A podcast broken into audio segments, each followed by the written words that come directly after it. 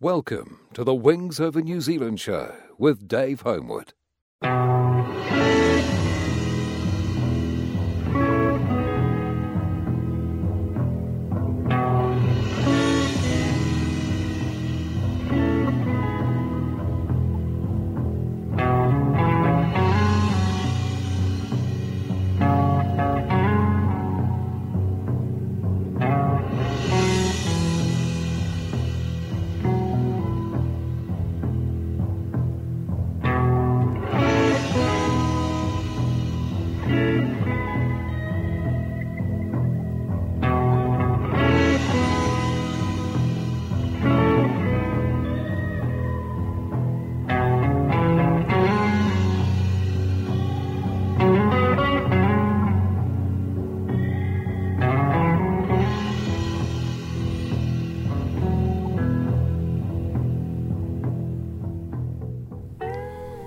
Span the ocean. Kei tau kalawaka na wasaliwa. Number 5 Squadron, Royal New Zealand Air Force. Over two days, on the 23rd and 24th of September 2016, current and past members of Number 5 Squadron, Royal New Zealand Air Force, celebrated two major milestones with a very special reunion. The first of the milestones was the squadron marking 75 years since its formation. The squadron was formed on the 18th of November 1941 as Number 5 General Reconnaissance Squadron. The official formation of that unit occurred on the same day that the second of their short Singapore flying boats arrived at Prince's Wharf in Suva, following a lengthy ferry flight from Seletar in Singapore. The squadron was the first RNZAF flying boat squadron to be formed, and it was charged with the mission of patrolling the shipping lanes and seaways around Fiji, Tonga, and other Pacific regions, searching for enemy submarines or surface raiders, and with the secondary role of search and rescue. The squadron's first commander was Squadron Leader Eric Lewis. Two more short Singapores arrived later in December 1941, bringing the total number to four, although one of them was quickly written off in a takeoff accident. By that time, the Japanese had suddenly entered the war, making the squadron's presence in Fiji all the more essential. On the 24th of June 1942, the squadron was reorganised and expanded. Eight Vickers Vincent biplane bombers were transferred from Number 4 Squadron to Number 5 Squadron, and they became the squadron's first land based aeroplanes. The squadron was now retitled Number 5 Army Cooperation Squadron. And based at Nausori, the Vincents made short and medium range patrols, as well as working with the New Zealand Army, who were based in Fiji. Meanwhile, the short Singapores continued their longer range patrols. On the 13th of September 1942, the Singapores moved from their ad hoc base at Prince's Wharf to the nearby RNZAF station Lauthala Bay, where a purpose built flying boat station had been built by the New Zealand Government. This place would become the centre of RNZAF maritime operations in the Pacific for the next two and a half decades. By this time, the squadron had been redesignated once again as Number 5 Bomber Reconnaissance Squadron. With the impending introduction of consolidated PBY Catalinas to RNZAF service, the squadron's crews began to be transferred to a US Navy Catalina unit for retraining, and the squadron was reduced in size. The last short Singapore operation flown by the squadron took place on the 27th of November 1942 and the final Vickers Vincent patrol three days later on the 30th of November. On that same day, the squadron was disbanded. However, delays that arose with the deliveries of the New Zealand Catalinas and the posting away of the US Navy Catalina squadron meant a large gap in patrolling around Fiji. And so, on the 1st of March 1943, two of the Singapores were reactivated, and former Number 5 Squadron crews began patrolling in them again. As it was a reduced unit, this was known simply as the Singapore flight and was not officially Number 5 Squadron. This only continued until the 16th of April 1943. When the RNZAF Catalinas began arriving, they formed Number 6 Flying Boat Squadron at Lauthala Bay, which was initially made up mainly from air crews and ground crews who had previously served on Number 5 Squadron. It was not actually until July 1944 that Number 5 Squadron would again reform initially forming within Number 3 Flying Boat Operational Training Unit. The squadron was now also equipped with consolidated Catalinas, just like Number 6 Squadron. It was now Number 5 Flying Boat Squadron, and it served in Fiji till October 1944 when the unit was moved to Luganville Seaplane Base on the Segond Channel at Espiritu Santo in the New Hebrides. From there they made operational patrols and they flew Dumbo rescue missions. Dumbo missions were picking up down pilots or aircrew. Often they would follow bombing raids or transiting squadrons between the islands, just in case anyone came down in the water. The squadron also established a detachment at this time in the Admiralty Islands. As well as the consolidated PBY-5 Catalinas, the squadron also began operating the Boeing Canada-built PB-2B1 Catalinas, which were a license-built version almost identical. When the war ended, No. 5 Squadron returned to Laucala Bay in Fiji, and they continued as a defensive presence there with their Catalinas, and also continued to provide search and rescue cover. In August 1953, the first short Sunderland flying boat arrived from Britain to join No. 5 Squadron, and that type would eventually see the Catalinas phased out of service. The squadron would continue to serve in Fiji with their Sunderlands for the next 13 years.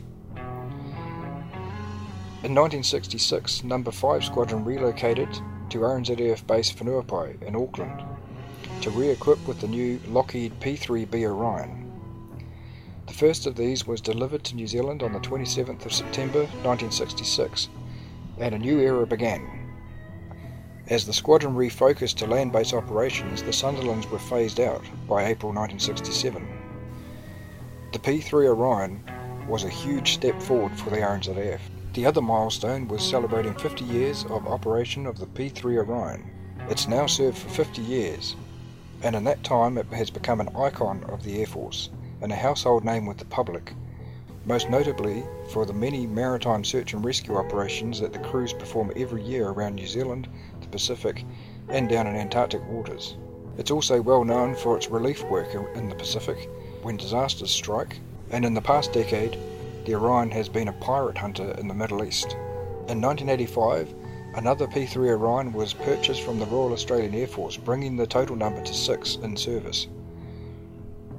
Around the same period, the fleet began undergoing a major upgrade program known as Project Rigel, which re-winged the aeroplanes and totally overhauled and updated their electronics package, becoming the P-3K, K for Kiwi. In 2005, another major upgrade to the airframes began, with another overhaul of electronic surveillance and search systems and the introduction of glass cockpit features and modern avionics packages. Following that overhaul, the aircraft were now designated the P-3K2. Today the Orions continue to give tremendous service to New Zealand, thanks to the men and women who fly and maintain them. The 75 years of service given by this most important squadron was marked by the reunion, which was opened by the current commanding officer, Wing Commander Daniel D.J. Hunt. I do apologise for the sound quality. It's actually exactly how it sounded in the massive concrete hangar so it isn't actually a problem with the recording. Please bear with it for a few minutes, and then the sound quality improves dramatically. Here's DJ Hunt. Ladies and gentlemen, welcome.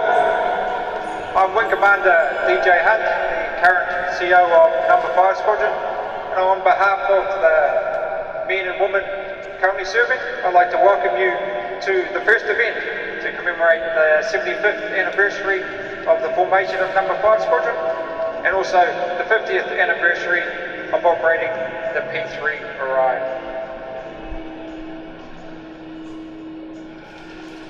The weekend itself, we start off with the informal meet and greet which we have tonight and the whole idea of this is to just uh, have people mingle, introduce themselves, reacquaint with friends, colleagues that they may not have seen for a while. Tomorrow we have uh, an open day, and that event there will just allow you to come look around the hangar, our 5 Squadron headquarters, the aircraft, and some of our training devices.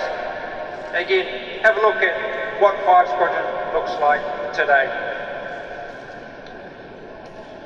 And then tomorrow evening, we'll have the formal dinner, which will provide culmination of the weekend. weekend's events.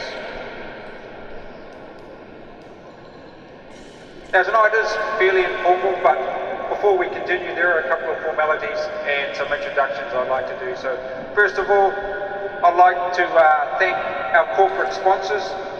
These are companies that we partner with who have uh, provided support and sponsorship for the uh, weekend. And without whose support, then uh, the weekend certainly wouldn't be occurring as we have planned. So, the first uh, company I'd like to thank is uh, Marox second is Beca, and the third is L3. Marox is a, a, local New Zealand company who provide us with uh, training and support um, software. Uh, Beca, uh, which is an engineering company, and they again are part of our software support team. And uh, we do spend quite a bit of time with Beca and their employees. And finally, L3 Systems. Now, L3 was the, uh, the US company which was uh, instrumental in the prime contractor in the upgrade of the uh, P3K2. Uh, these three companies have uh, all uh, donated funds for the evening, so I think it's appropriate that uh, we express our appreciation for that, please.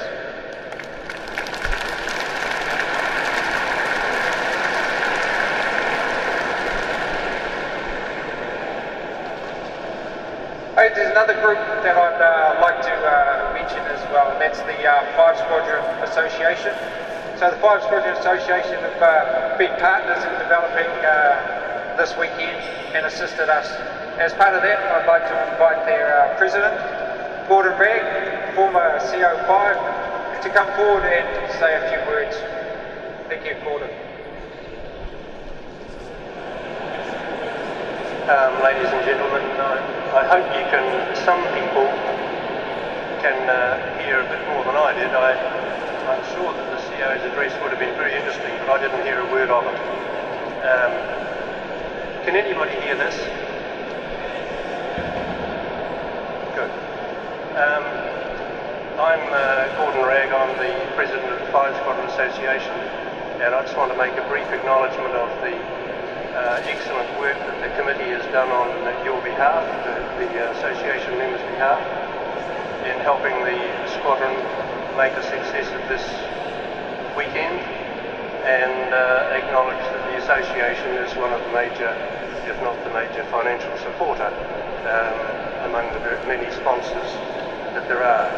Now we've had many messages of uh, goodwill, good wishes and apologies uh, from the members of the association who can't be here for various reasons. And uh, I just want to read out the names um, for those of you who can. Um, I'll read them in the order that they were received. Uh, so uh, they might bring back some memories. Liz Billcliffe, Graham Sims, John Clements, Daryl Simpson, Peter Mackay, Harold Thompson, John Boyce, Hap Ness, Roger Langley, Norm Richardson, uh, Mel Gunton, I was hoping was going to be here tomorrow. Oh, Mel's here. Wonderful.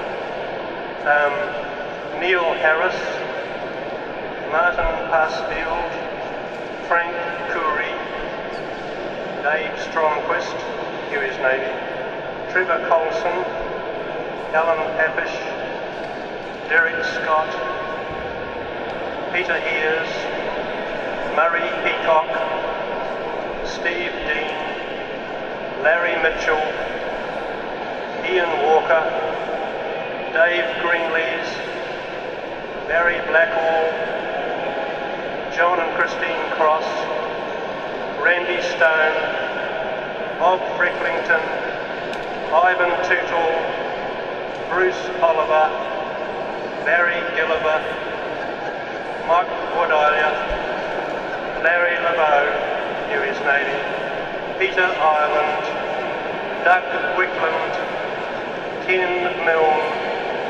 Jerry Wiltshire, Keith Odlin and Alan Jones. And Alan is the, um, he was on marine flight for many, many years all through the 1950s and he's the owner and um, the lender of the excellent paintings that will be on display uh, tomorrow afternoon and tomorrow night. Thank you.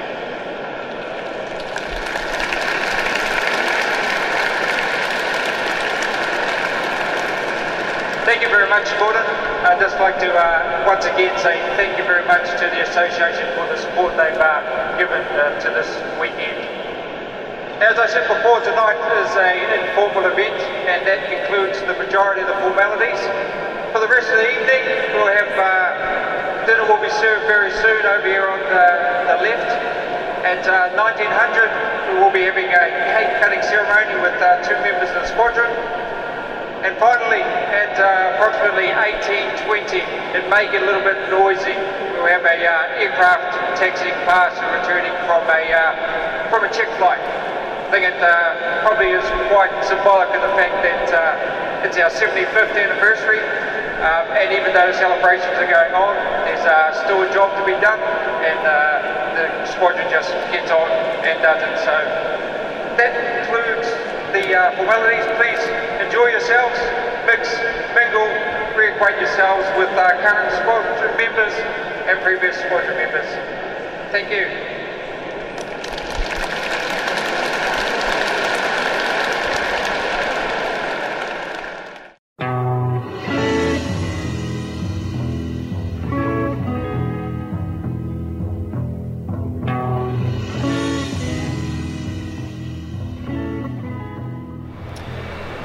Well, I'm at the number five squadron reunion for the 75th anniversary and the 50th anniversary of the Orion.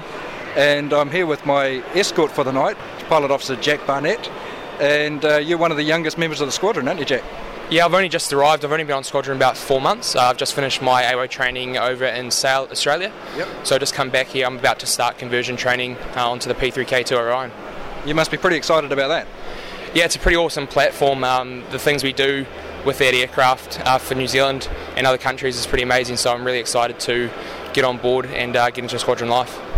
So, you, what does your role involve? Uh, so I'm going to be a information manager on the P3K2 Orion. Uh, so you're overlooking the running of the tactical scenario uh, along with the tactical coordinator, uh, looking into what all the other people on aircraft are doing, uh, such as the radar and sensor operators, managing all that, doing a lot of the tactical comms as well, going off the aircraft. Uh, you're pretty much a jack of all trades. Is that is that role on the aircraft? Yeah. Cool. Well, we've got some people here tonight who were on the Orion uh, right from the beginning. There's there's delivery pilots here and uh, a delivery crew, and I guess the Orion. It's the same aircraft uh, sitting out there on the tarmac, but it's changed a hell of a lot. Oh yeah, it's uh, it's definitely changed a lot. Uh, yeah, we're here for the 50th anniversary for the P3 Orion. Uh, obviously nowadays it's the P3K2 Orion. It's gone through a lot of upgrades. A lot of things have changed. it's the base base airframe still the same. Um, but the capabilities we can provide with the aircraft nowadays are vastly different to when we first got it 50 years ago. And um, you know, what's it like life on the squadron? Is it is it a good squadron to be on? Yeah, life in the Air Force in general is uh, is pretty cool. It's definitely the most flexible uh, job I've ever had in terms of your working hours. Uh, squadron life's great. Everyone seems to get along really well, especially with everyone living in such close proximity to each, to each other. Yep. You form pretty good relationships. Um, yeah, socialising with everyone. Everyone likes to get out and have fun. Uh, and working life. Obviously, when you're working, it's it's uh, it's pretty full on. Yep. Um, but yeah, there's definitely time to have a bit of fun. And uh, of course, with the Orions, you get around the world a little bit too. So you must be looking forward to a few trips away. Yeah, I, I can't wait to get overseas. Um, the Orion goes all over the show. Uh, is included in lots of different exercises all over the world. Uh, so yeah, it's definitely the squadron to be on if you want to see the world. Absolutely, absolutely. Well, good luck with your, your career on the Orion. It's uh, it's going to go places. Yeah, definitely is. Thanks. Cheers.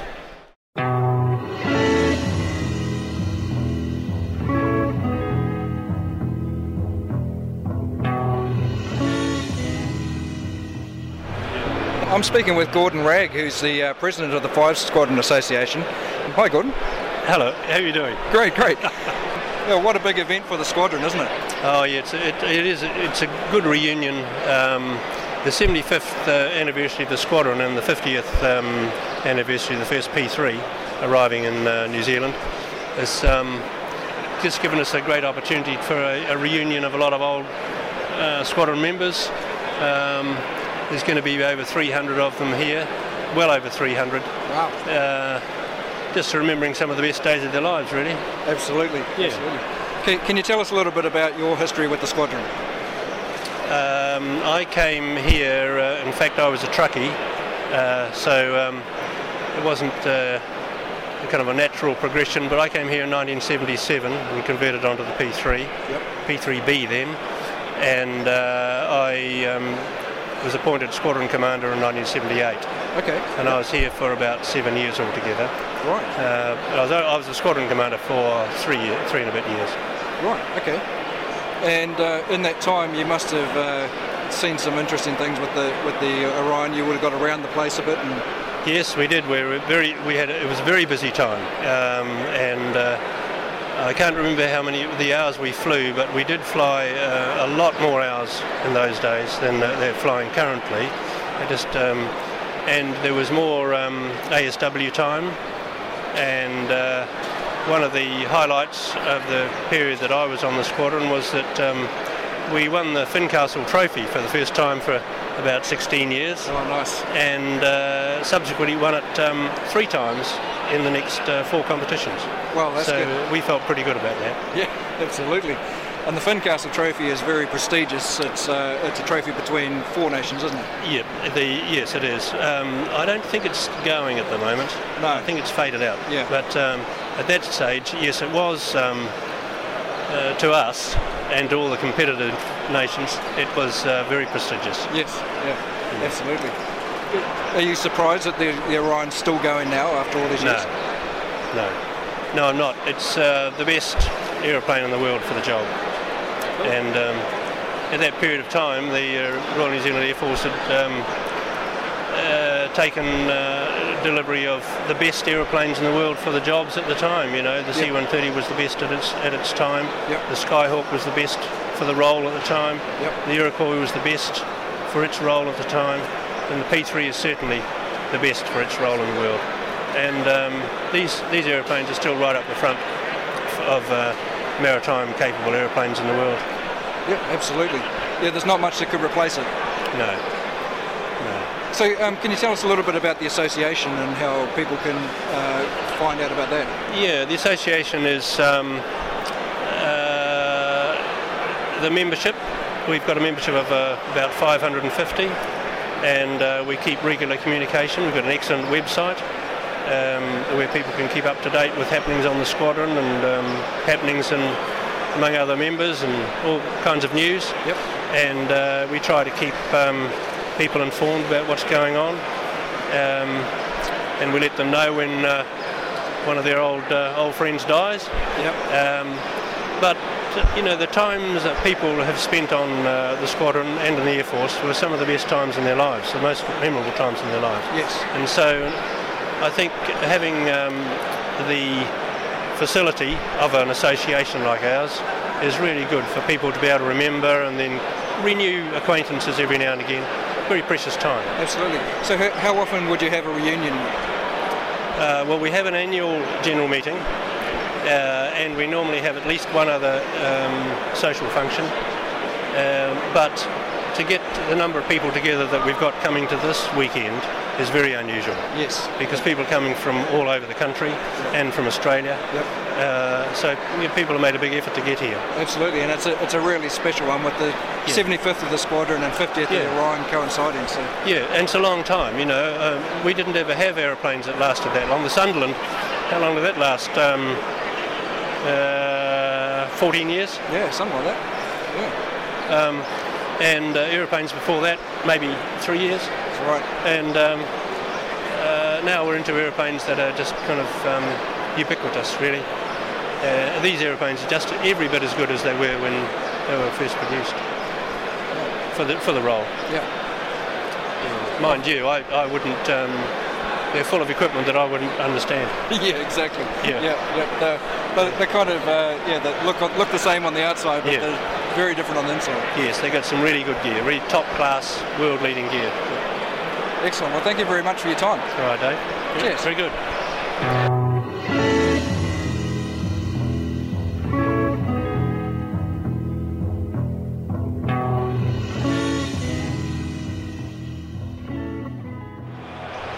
I'm speaking with Peter Colpin. Hi, Peter. Hi, how are you? Great, great. Now, you were on the Short Sunderland and the Orion, weren't you? Correct. Can you tell me when you started on the squadron? Would have been about 1959, 1960. Okay. Uh, yep. Um, yeah, around about 60. Uh, I went up to Fiji. Yeah. Right, right. And uh, what was your role? I was an air signaller. Okay, yep. And uh, which involved radar and radio. Even trained as air gunner. that was uh, never used an anchor though. right. So uh, you must have had a bit of fun firing off the guns though. Yes, uh, but uh, in uh, the hot tropical climate, with the aircraft bouncing all around and trying to, to load the ammunition up to shoot, it could bring on a, quite a lot of air sickness at times, and yeah. it wasn't all fun. Right, yeah. yeah. but oh, it was good to pop off a few. Yeah. So did you uh, did you do many uh, air sea rescues or? Oh yes, involved in quite a few uh, uh searches and so on. Um, I can't recall specifically anything. Uh, I know we uh, we did find the odd yacht and so on. okay. Yeah. It's a really important role of the squadron, isn't it? oh yes, yes, yeah. Even even today, and it's correct. Um, it's just it's amazing how many people they must have saved over the years. Oh, indeed. I wouldn't know how many, but there's obviously quite a few. Yeah. Yes. Yeah. Um, what did you prefer working on? Was it the uh, Sunderland or the Orion? Well, my time on Orions was relatively short. It was a it was a step into luxury after the uh, the Sunderlands. Yeah. But I think overall I have a, a, softer spot for the Sunderlands. Yeah. I always felt safe on the, the old flying boat. It was uh, lumbered along. Yeah. Um, rather than doing 400 knots at, uh, in a P3. Yeah. The speed didn't worry me, but it was quite a different environment. Absolutely. And it was very comfortable too, air conditioned and all the rest. Um, yeah. So as the air signaller, were you doing a bit of cooking in the galley as well? Indeed, yes. I, I think I learnt my culinary skills in the Sunderland. Yeah. Uh, basic foods, you know, uncooked potatoes and beans and two promises. Yep. very close to the, the fuel dump valve, which used to worry me a bit. Um, yeah. And how about this reunion? It's uh, it's great to see everybody turning out, isn't it? Oh, there's a lot of old faces here, yes, uh, but a lot of people that I come beyond uh, after my time, so yeah. I, I, don't know them, you know. But, yeah. yeah. There's a few old faces. Yeah, yeah absolutely. Well, thank you very much, and I hope you enjoy the evening. Pleasure. Cheers. Okay.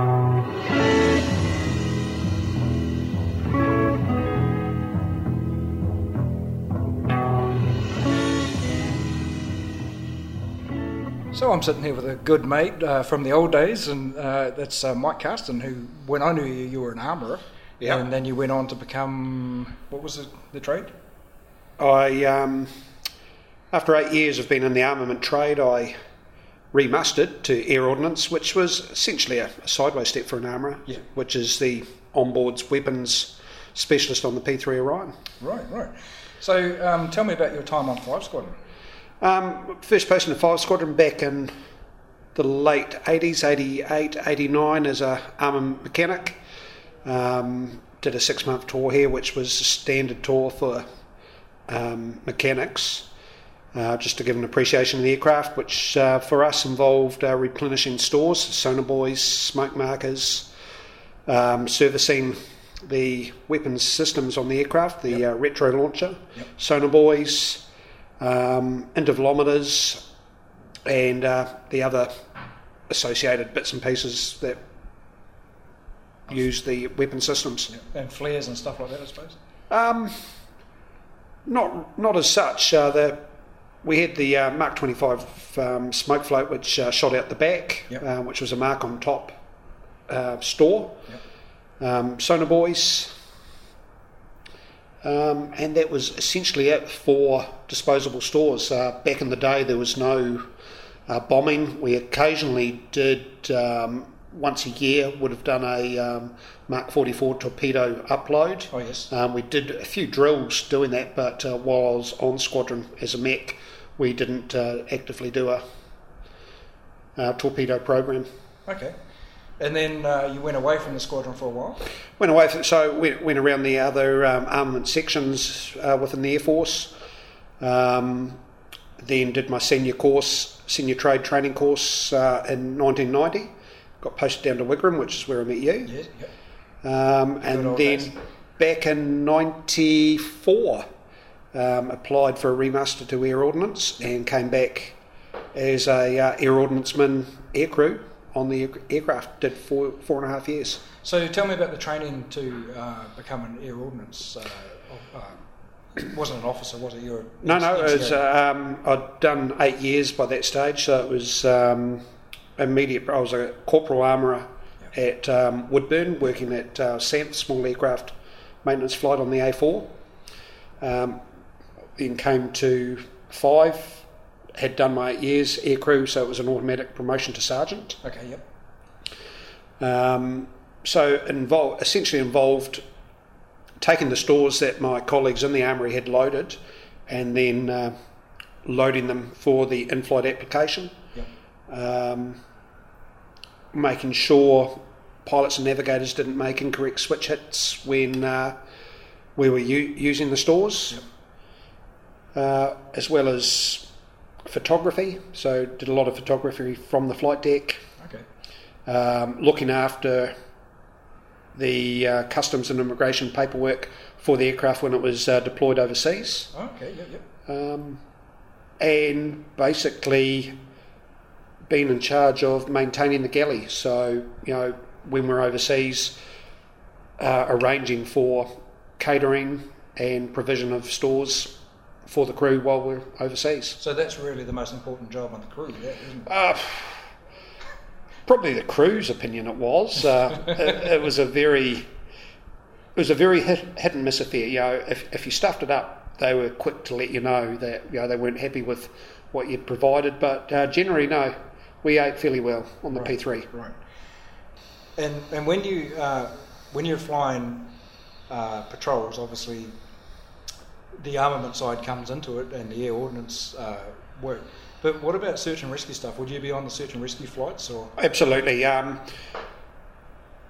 the ORD was an integral part of the crew. Uh, every flight Yep. went away with an ORD. Um, search and rescue, especially, um, we always had the um, the retro launcher, which fired out the Mark 25 um, smoke float charge ready to go, and there were several positions within the aircraft that could launch a smoke. Um, so when we had observers looking out the window, if they saw anything in the water, didn't matter what it was, they'd punch out a smoke, and the aircraft would then do a, a dumbbell turn, track back to the smoke, and investigate that contact. So the um, retro was probably one of the um, more used um, pieces of equipment in the aircraft at the time.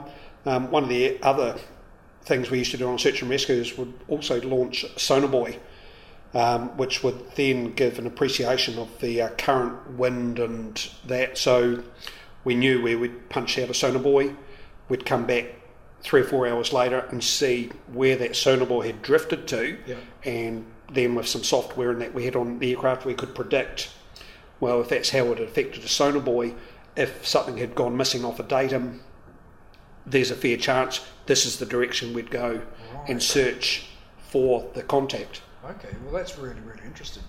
Um, now I know a lot of the different uh, trades on the Orion have changed. Uh, Is there still air ordnance officers on the Orion? Um, still air ordnance, they're no longer called air ordnance men, they are now air ordnance specialists, which is part of the gender neutral, bloody uh, politically correct mumbo jumbo of the world we live in. Yeah. Um, as are all the trades, we no longer use the word man because you know we might ex- might upset the feminists, but Yeah.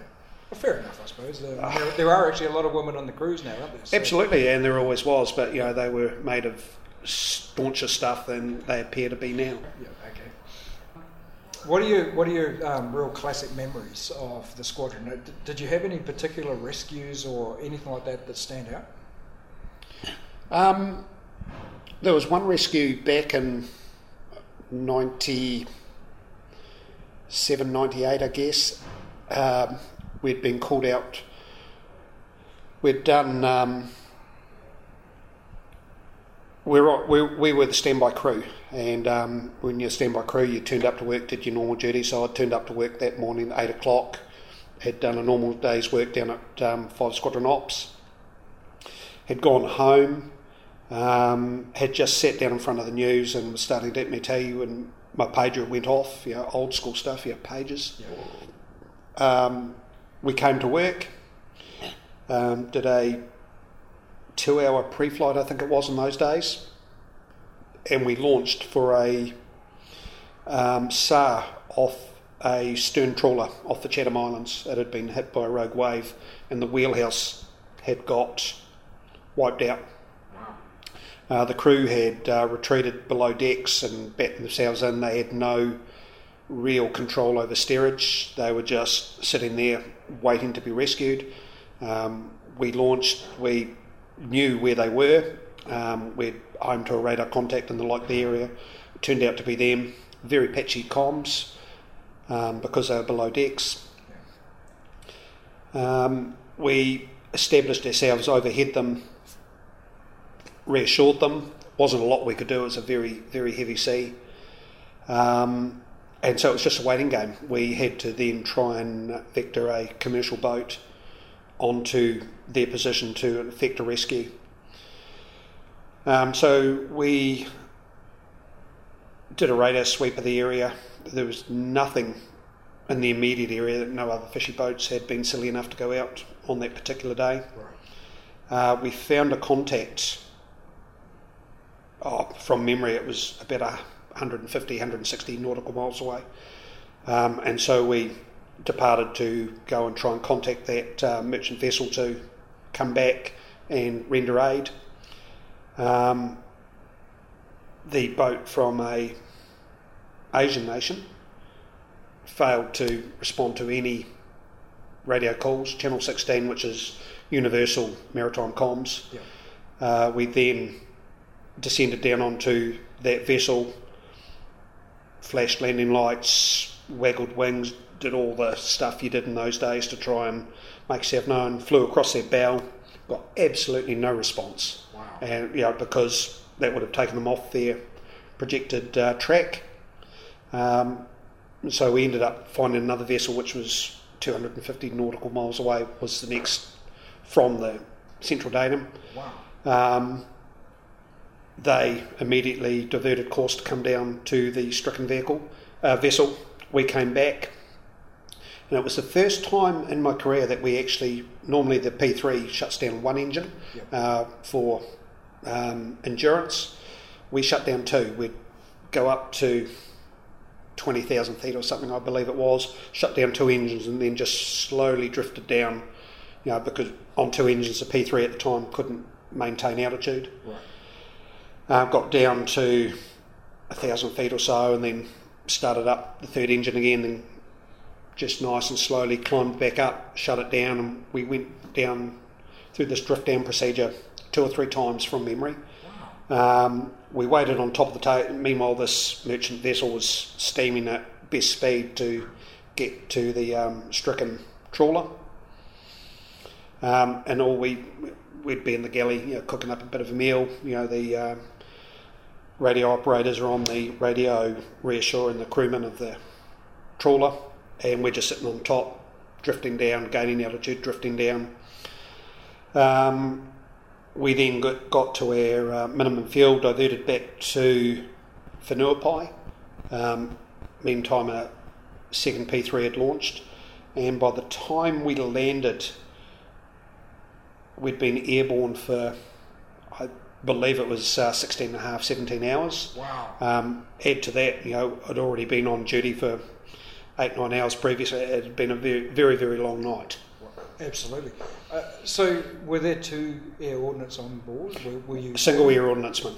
Wow. So you were you were really pushing the endurance for your own personal. Uh, Oh, as were all the crew. I mean, um, two pilots, two engineers, you know, several um, air, electron- air electronic operators, as they were known in those days, a couple of navs. Um, but everyone had a role to play. There was not a lot of redundancy there. a- a- and obviously the crew was rescued from the boat. crew, um, it was unfortunate really. Um, just as we departed, the um, merchant vessel that had come down to uh, render aid was only, I was within 10, 15 miles from memory. It was very close. By the time the second P3 had arrived on station. Um, they were alongside. They were lifting the uh, stricken crew members onto the boat. It had a very happy outcome. Great, great. There must be so many stories uh, similar uh, over the 75 years of, of, seven, uh, of Number 5 Squadron.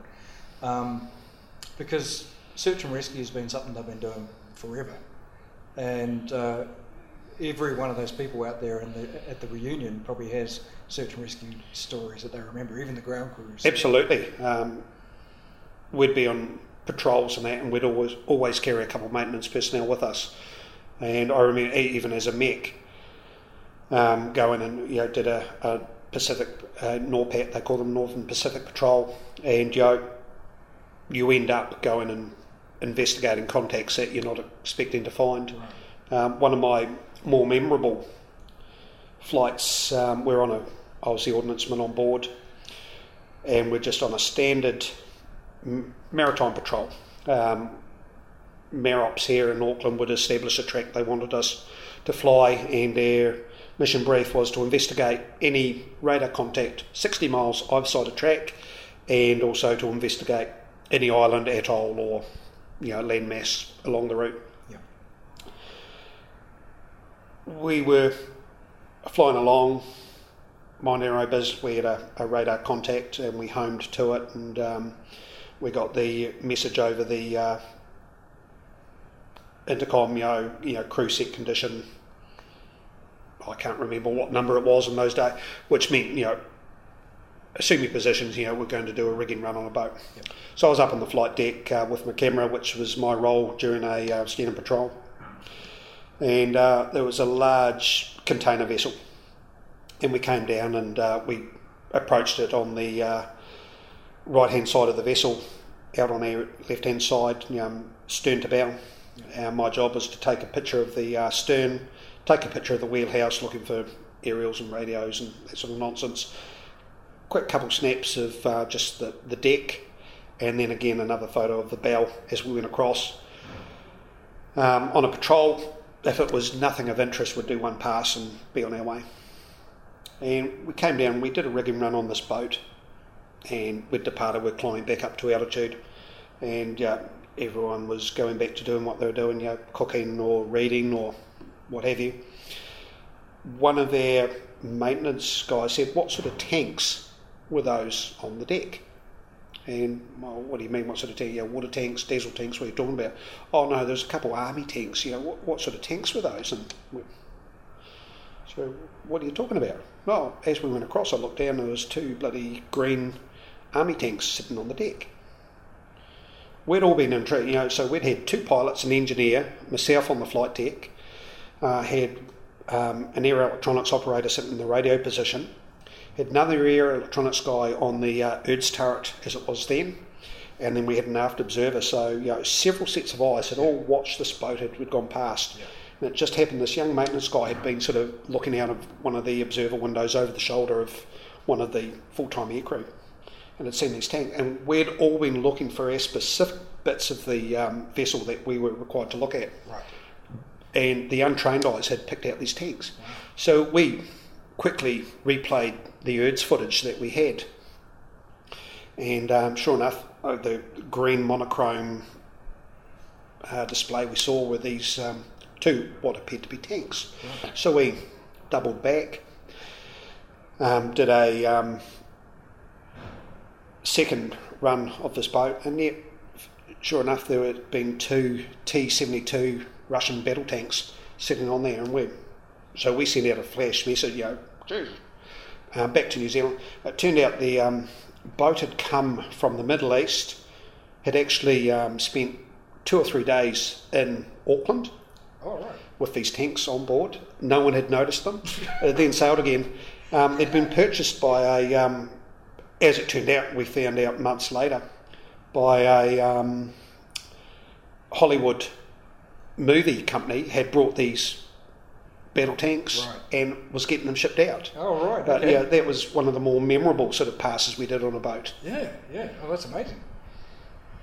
Well, I shouldn't hold you up too much longer because there's uh, there's a lot of uh, socialising to do here. So um, thank you very much, Mike. It's been Thank great. you. It's been great to hear from your trade and, and from you personally. Cheers. Thank you.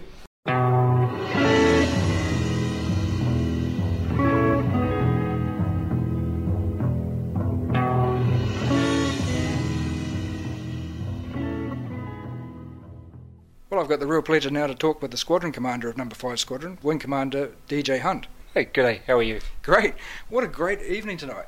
Oh, it's fantastic. Um, uh, the way to start uh, a weekend like this is absolutely ideal. Because you find that uh, at most anniversaries and reunions like this, you get so many people who haven't seen each other for a long time, Yeah. and really what they want to do is stand around and catch up. Yeah. There's been a lot of enthusiasm that night. I- I've been uh, watching the faces, and there's a lot of yeah, a lot of catching up. Oh, absolutely. Yeah, you see the right across the spectrum from uh, the young guys through to the old people. There is right across. They will see people they haven't seen for 5, 10, 15, 20, 30, 40 years. Yeah. And uh, yeah, it certainly is enjoyable. Yeah. So you, you command the squadron now. It's a it's a famous squadron. It's um, it contributes a hell of a lot to the country. Um, what's it like being the squadron commander? Um, really good fun, to be honest. Yep. So, um, uh, I guess because when you get to be the, the squadron commander, you have come through the squadron. This is my fourth tour here, and I spent probably uh, 13 to 14 years of my career at Five Squadron. So, Okay. when you come back as the CO, you know it's going to be the last time you come back to Five Squadron, so uh, you do enjoy it, and uh, it's great because you pick up uh, as you're moving through um, your career and seeing different COs, you pick up a lot on um, different way people handle and different way people conduct themselves, and you sort of take a little piece of each and um, try to put together and think, heck, hopefully I can do the job justice. Yeah. Oh, absolutely.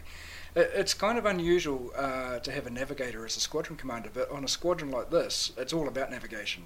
So it makes sense, doesn't it? Yeah, so it's yeah, it's slightly different. I, I guess that is um, something that uh, Five Squadron and, and the P3, but also on, on the Sunderlands and, and flying boats before that, is that because it's a mission aircraft and you're not transporting cargo or people from point A to point B, um, that interaction between uh, the flight deck, the pilots, the flyers, and the mission crew is actually what needs to to gel so you can actually achieve the mission. So we're pretty well used to people who've come from a Five Squadron background that um, it's not just uh, pilots who can be in charge, but it's the the navigators air warfare officers now um, that we can can actually command. And there's been a number of them. So although I took over from a pilot, the um, the one before him was a navigator, and the one before that was actually a um, air electronics officer. Oh, right. So okay. yeah, it was quite a quite a diverse background.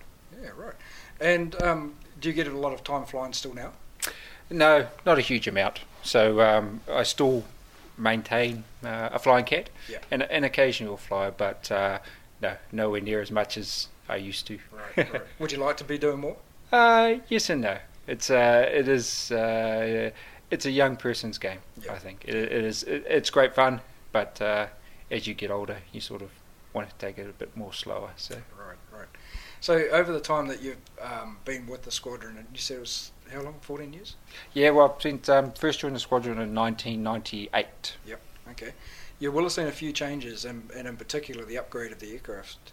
Yeah, that's right. So um, when I first arrived on Squadron in the, the late '90s, we were just getting the uh, the airframes back from Australia under Project Kestrel. So they come back with the, the new new wings, and the next logical step was um, an upgrade to the the, the whole um, inside of the aircraft itself, from um, the flight deck right the way back to actually the sensors and uh, the data management system, the computer system that, that runs the sensors. So um, having flown on the old aircraft and seen the transition through to the, the new aircraft, yeah, quite a bit different. We've seen a real change, in, particularly in the navigator's role, where it's gone from traditional navigation to uh, actually now we call them information managers. So they're actually more in the communications and mission. Um, uh, mission command and mission direction so slightly different but Okay. So that would, uh, I guess, going right back uh, to where you're recruiting people. You're looking for almost a different type of person for what you would have been recruiting for originally. Um, you're looking for the, the people who are growing up more with electronics and and digital stuff, wouldn't you? Yeah, slightly more. I think um, I think in terms of it's a similar type of person that, that we want to recruit. We know um, what individuals' traits, characteristics Yeah. that, that fit with the Air, Force Yes, yeah. um, mode. And I think the, the computer side of it is just a natural side of it. The technology is that nowadays that when people um, come out of school, they normally have a very good technical background. so Right, I think it's probably harder for those who haven't come from the background Yeah. the, the, the changing role, role. So. Yeah, I'll bet. Have, have you got any sort of really memorable flights that you've done that uh, you know might, might have uh, stuck in your memory? Any rescues or anything like anything like that? Uh, not not specifically memorable flights, but I do remember, um, and this was very early on in my career, where I still um, just came off conversion course, very very green, and um, we deployed to Dunedin, and from there we were operating um, and flying down to southern oceans, conducting patrols, looking for illegal fishers. Yeah. And then recovering back to Dunedin. This was before we started landing in Antarctica which that was one of my first trips um, uh, with the squadron, and I really enjoyed it. And uh, it was like, wow, that's something different. And then uh, back up here to Whenuapai, and then uh, the boss walks in and says, "Oh, we just got a late notice uh, exercise um, in the UK. You guys are heading there in a, in a week's time." So pretty much a week later, we're in the UK and uh, you're flying in and around uh, the North Sea, tracking submarines on that side. I think, goodness, two, three weeks ago, down in the deep, dark Antarctic uh, Ocean, searching for illegal fishes, and a couple of weeks later, here I am in the North Sea, north of Britain, tracking submarines. So, Wow. Yeah, That's a real nice diverse. I think that was, Yeah. yeah, that was a really enjoyable, memorable time.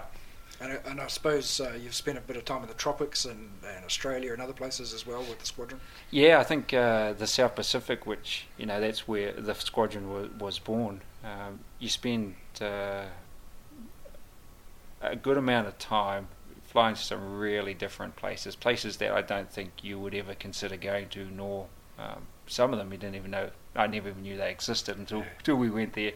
You know, places like um, uh, Chuuk Atoll, Majuro, um, Yap, Palau, Ponape, um, Tarawa.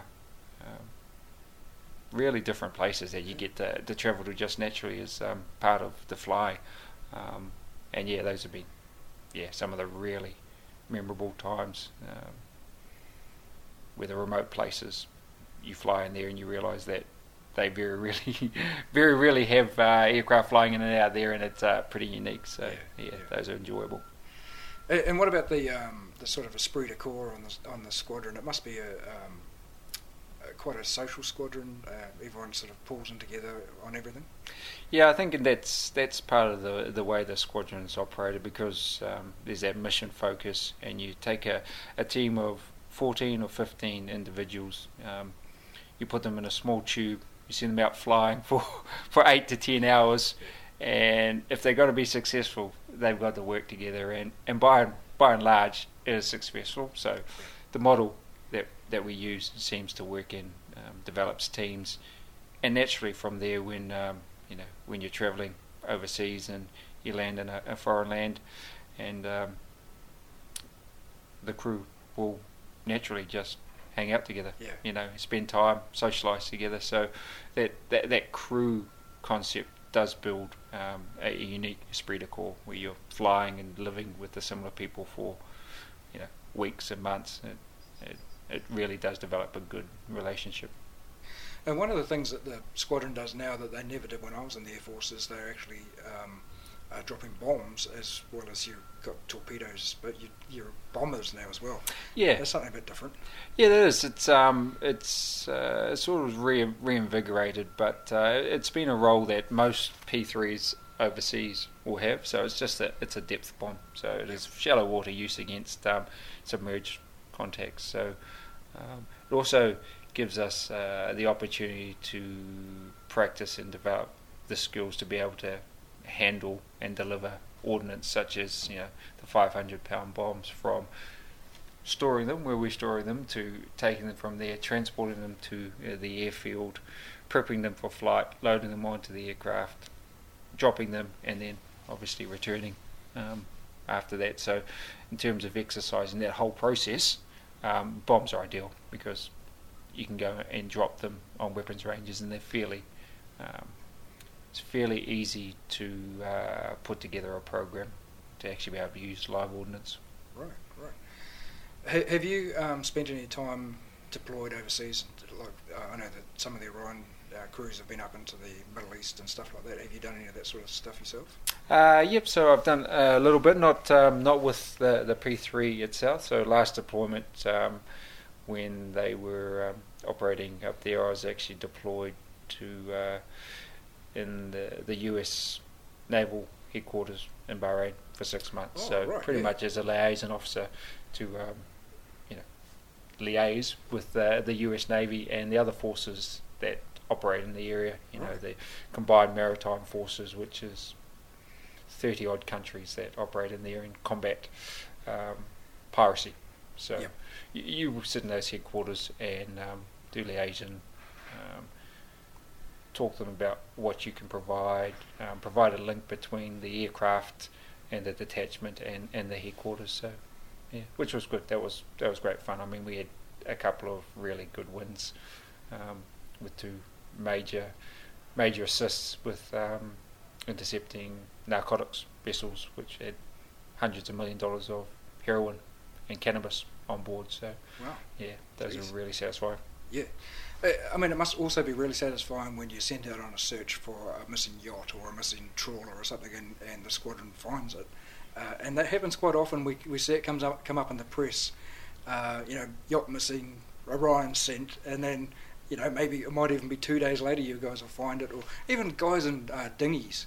You know, how how good does that feel when the squadron actually has a result like that? Yeah, that's it. That's uh, yeah, extremely rewarding. So it's a search and rescue piece, I guess, is um, the one that is the most real um, for the squadron. So we always have uh, a crew and aircraft on standby. You know, they all live, or they have to be within at base within 30 minutes of um, getting the, the text to say, hey, we need need to launch. So um, it's really our, our number one priority. So when you do launch and you have successful search and rescue, yeah, it- it's good, really satisfying. It makes it worthwhile for the um, the weeks and months each year you spend with a cell phone, being within 30 minutes of base, Yeah. ready just in case. Yeah.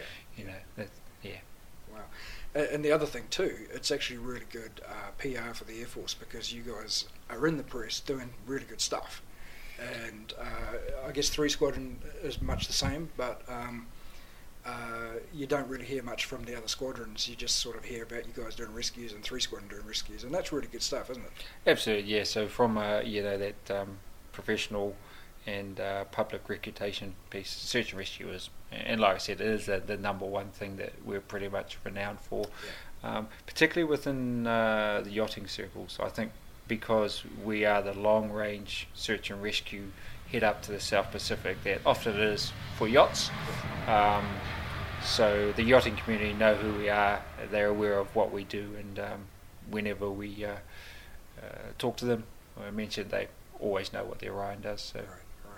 Well, it's definitely appreciated by everyone across New Zealand, I'm sure. But uh, you guys do fantastic work, and um, it's just you know really good to be able to come along and celebrate with you on the 75th of the squadron and 50th of the uh, Orion, which is an, an incredible aircraft. absolute pleasure, no problem. Thank you very much. Awesome. Cheers. Well, that excellent chat with the CO was the end of the first night, but I was back there again on Saturday morning for the open day, where rather than in the hangar, the reunion was centred around the Walker Lounge. And from there, everybody would radiate out to different sections on various tours. of the, uh, the civil and the flight deck trainer. Um, uh, and we've got briefs down at Five Squadron as well, uh, just covering off some of the, the current ops and uh, where Five Squadron's going in the future. So there's a little bit going on. This will be the, the focal point for today at the Walk Lounge. Um, so at any time if you're thirsty, the bar will be open. There's food available outside, so just feel free to come back and mix and mingle. Um, putting your name down for the tours of anything. Outside, behind you on the deck, you'll find uh, a whiteboard, and there's a whole heap of lovely people out there to assist. Um, if you want to go and visit something, feel free to go outside uh, and talk to them and, and, get yourself on one of the tours. We've got vans running between here and Squadron uh, to save your legs. Uh, the rest of the time you'll be uh, escorted by uh, people in uniform so you know where you're going. Just a wee point on that, so photos for today, um, due to some of the security policy, uh, there won't be any photos taken inside the aircraft. However, pretty much outside of that, uh, free for all. So there'll be tables over in the aircraft hangar to leave your phones um, outside on the table before you go in the aircraft because I know some people get very itchy fingers. Um, that'll just make it a little bit easier.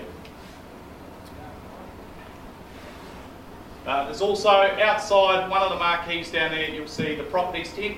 So if you saw something last night that you liked or you haven't actually been here yet, there's a lot of things for sale as well, uh, including extra bottles of port, etc., um, which I get in pretty quick because uh, it's going very fast. Uh, the last point I've got to make is the bar and food. So the bar will be open until 1400 and the food is all outside there ready to go as well. So feel free throughout the day just to, to pick up a plate and eat whenever you feel like it. I just ask that if you are finished and there's no one behind you, just to cover up the food again, um, just so it doesn't get dirty, etc. Um, any questions today, ask anyone in uniform, more than willing to help. Uh, and if I can't answer it, you'll see me walking around with a big stick, just come and tap me on the shoulder uh, and I'll pretend I know what I'm doing. Cool. Uh, have a good afternoon and enjoy yourselves. Cheers.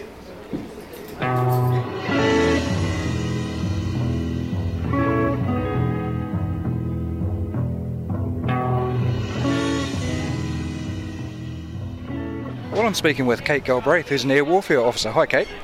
Hi, Dave. How are you? Great, great. Um, can you tell me a little bit about what your trade involves?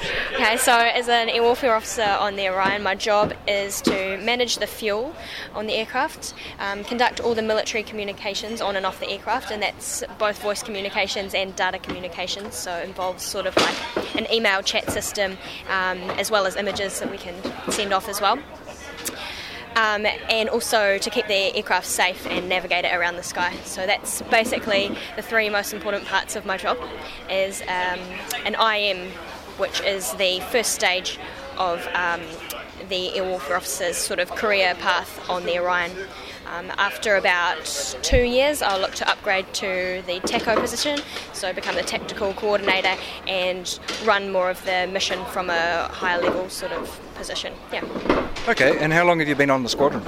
I have been on the squadron fully qualified for only three months. Okay. So I joined the Air Force three and a half years ago, and um, up until that point, I've been doing my basic training, then my initial navigator course, and then the um, P3 conversion course most recently.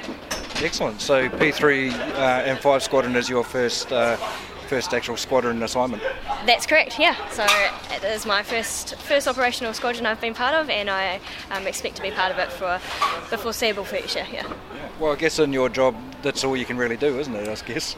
Yeah, so I expect to sort of see out the information manager role for the next couple of years, and then, um, as I said before, go into a TACO upgrade, um, and then once I've done five or six years on squadron, I can probably expect to be posted to um, a role either down in Wellington in sort of a joint joint forces environment, or something to do with the planning of um, missions and exercises up here at the headquarters in Auckland. Right. Okay. And. Um, so, uh, tell me a little bit about life on the squadron. What, what's the squadron like?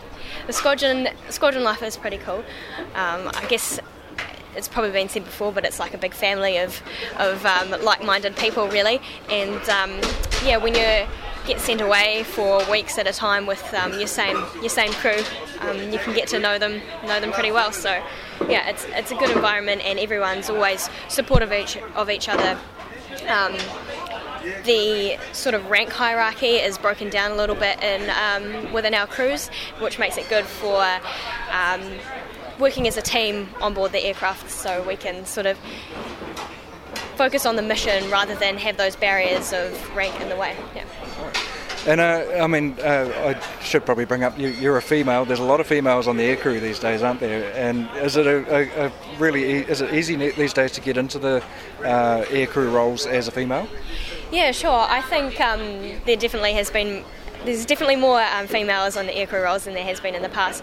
To be honest, I don't really see uh, see it as being that unusual.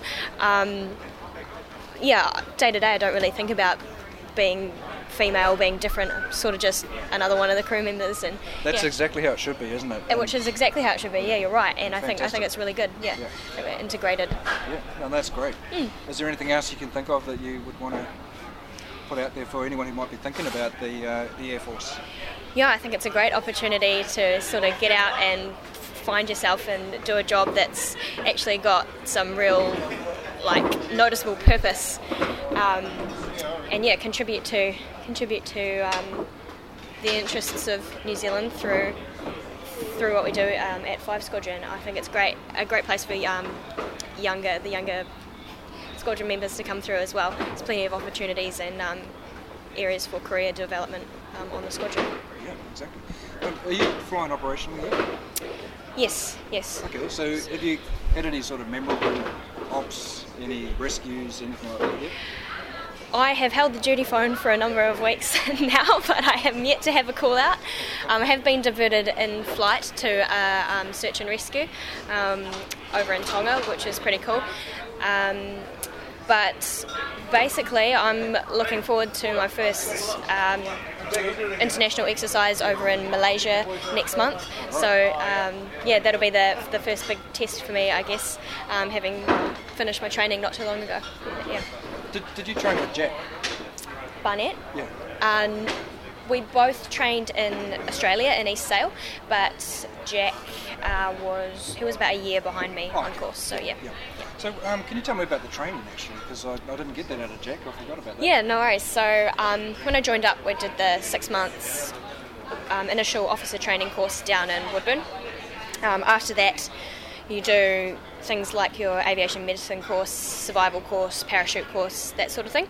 Um, from there, the air warfare officers get posted to East Sale um, military base in Australia. We do a year there operating um, with the Australian Air Combat Officers.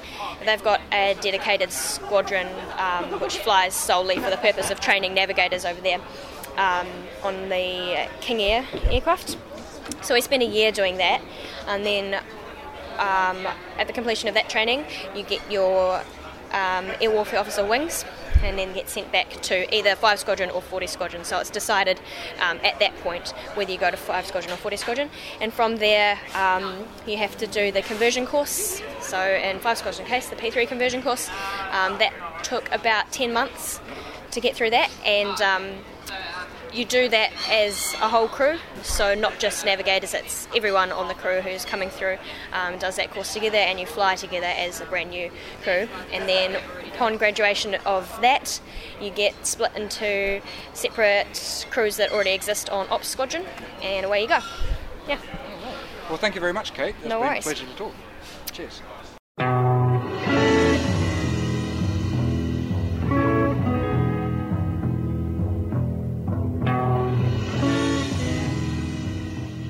Yeah, I'm, I'm, sort of a retread, so I've um, I've been in as a flight sergeant for about uh, ten years. Got out, came, came back in as um, came back in as sergeant. So okay, yep. yeah, I've been. This is my second sort of tour in the Air Force type thing. Okay. Yeah. Uh, I'm talking about Sergeant Trent Wyatt, who's a flight engineer. Hi. How, how you going? Good, good. Um, can you tell me a little bit about your role? Uh, yeah, well, I'm flight engineer on the P3s, so we're basically the systems um, subject matter experts on the aircraft, so normally recruited from um, either avionics and aircraft trades in the hangar. Yep. And uh, we're trained up on all the systems, how to operate the systems on the aircraft. We're in charge of uh, starting the engines and controlling them in flight, um, and assist the pilot with um, things like airspeed control. Um, we also monitor all the um, other associated systems like uh, fuel, hydraulics, air conditioning, pressurisation, make sure they're, they're uh, operating properly throughout the flight.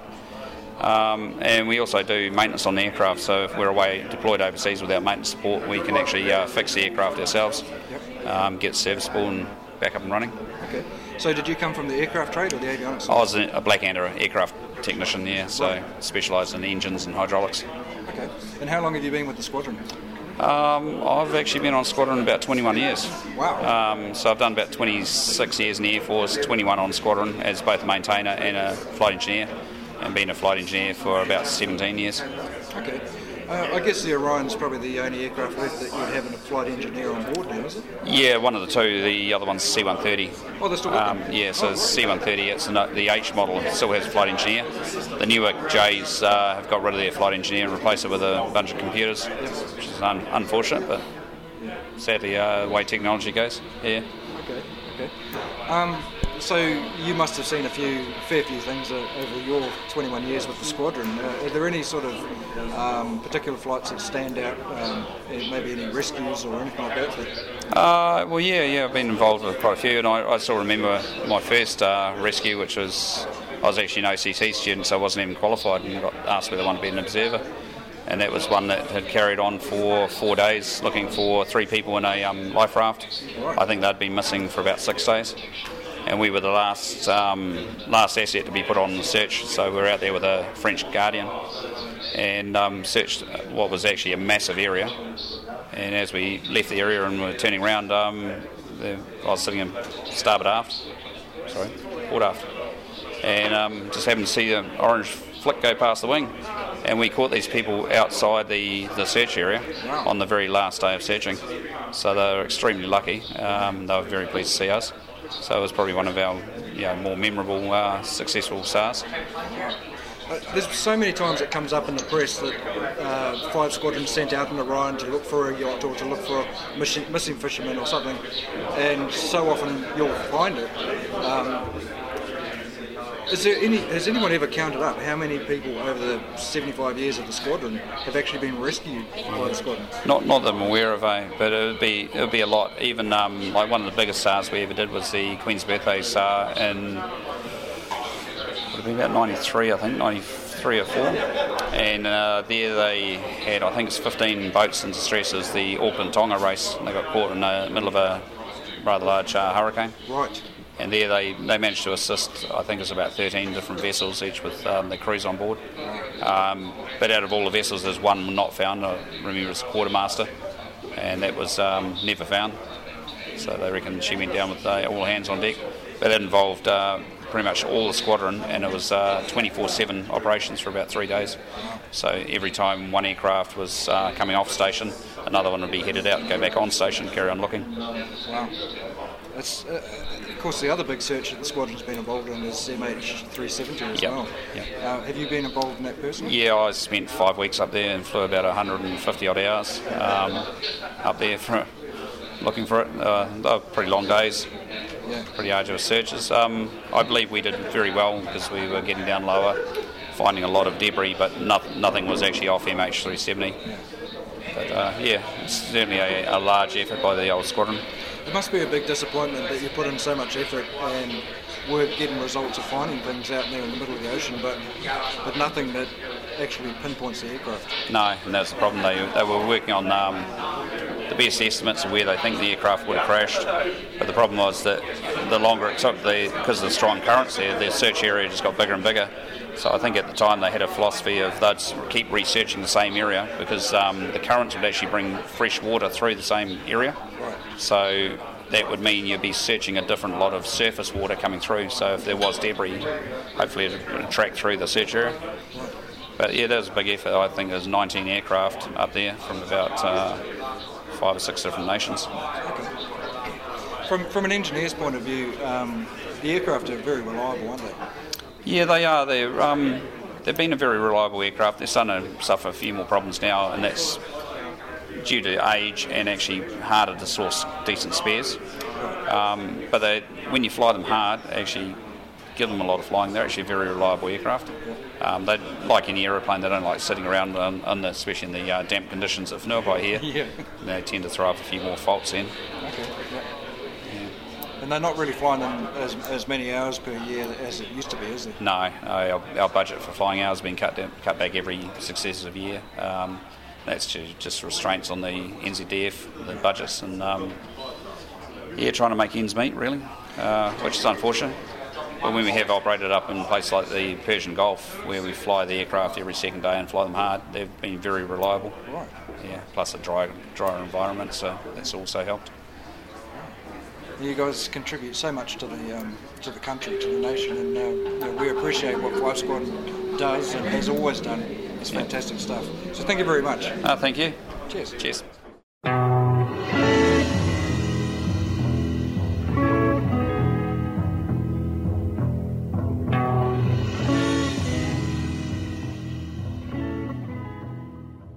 At this point, my escort Jack Barnett and I wandered over to the hangar and had a look inside one of the P3 Orions.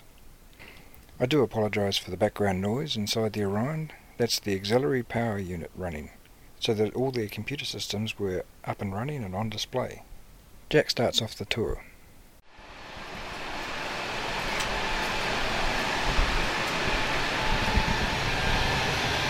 Have, have you been in a P3 A long, long time, ago? Yeah, pretty different. Um, this is the best part of the aircraft. This is uh, this is the galley, I guess. Um, no other way to describe it. Um, So we're in the back of the plane now. yeah, so yeah, this is the this is the, the furthermost part at the back of the plane. Um, this is pretty much the, the heart of the crew during long transits and stuff, cooking up some pretty good feeds and stuff like that. Um, a lot of time spent down here, especially as uh, as junior members of the crew, cooking feeds for the senior members. Yeah, not too much more to say about down there. Well, I certainly recognise these because I used to work on these. The uh, Oh, at SNS. yeah, yeah, SNS, uh, life preservers. Yep. Yeah, those are worn during all low level operations. Safety first, I guess. Yep. Cool. And then moving forward a little bit. So as we move forward, this is where the uh, the ord sits. Um, he's in charge of all the uh, sort of stuff coming out the bottom of the aircraft, uh, sonobuoys and, and whatnot. So what what was his role? What was his name? Uh, ord. Ord. Yep. Oh, air, ordnance. Yeah, Yep. Of course. Yeah. Yep. Um, And who sits on the seat on the other uh, side? it's just an observer seat Okay. for uh, for search and rescues. Yep. As we moved up the fuselage, we bumped again into Kate Galbraith. So um, we're here now with Kate again, who we talked to earlier, and uh, you're actually in your station within the aircraft. That's great. Yeah, I'm at the IM station on the TAC rail. Um, from here, we manage all the communication. So obviously, we've got um, all our radios able to be controlled um, through the system from this station. Uh, we've also got our moving map that we can use for situational awareness and back it up with our paper charts for navigation. We also do our fuel management here, so we've got a bit of a desk to the right of the station for um, plotting out fuel graphs and that sort of thing.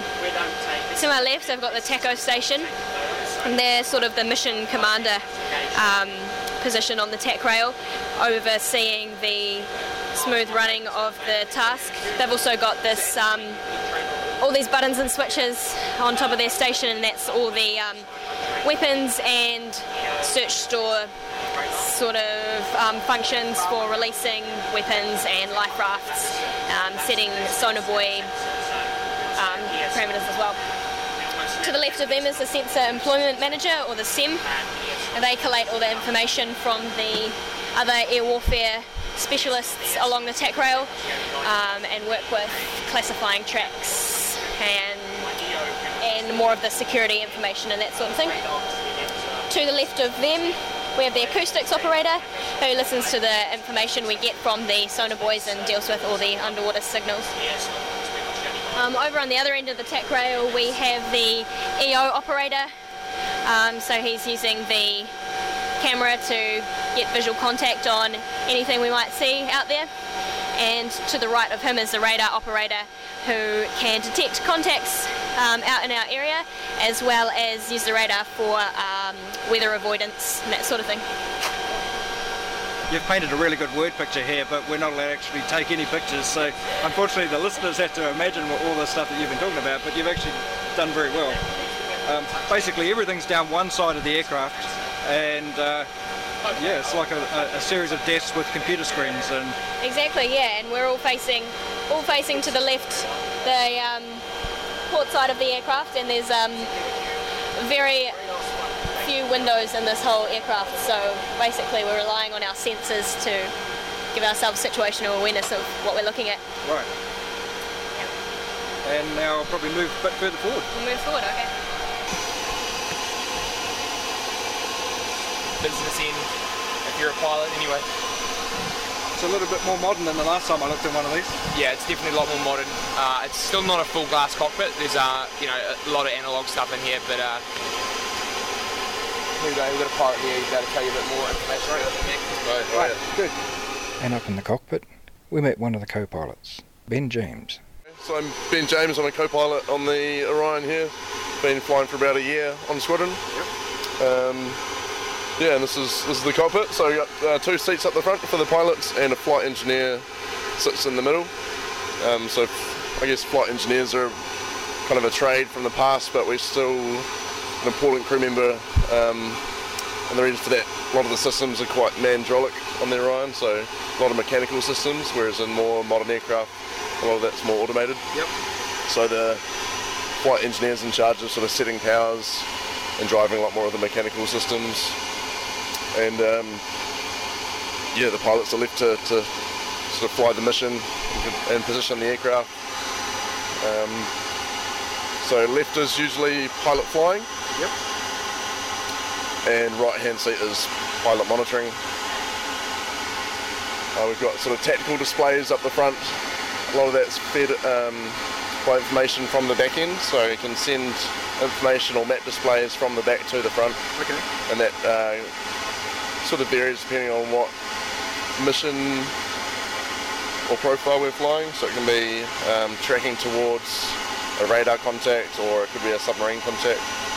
Um, and yeah, that's when the, the TACO, the technical coordinator down the back, plays quite a, a, um, a big role in positioning the aircraft, speed, height-wise, and then the intention of the aircraft, whether it could be like an at- attacking or um, just updating the position of whatever contact we're flying towards.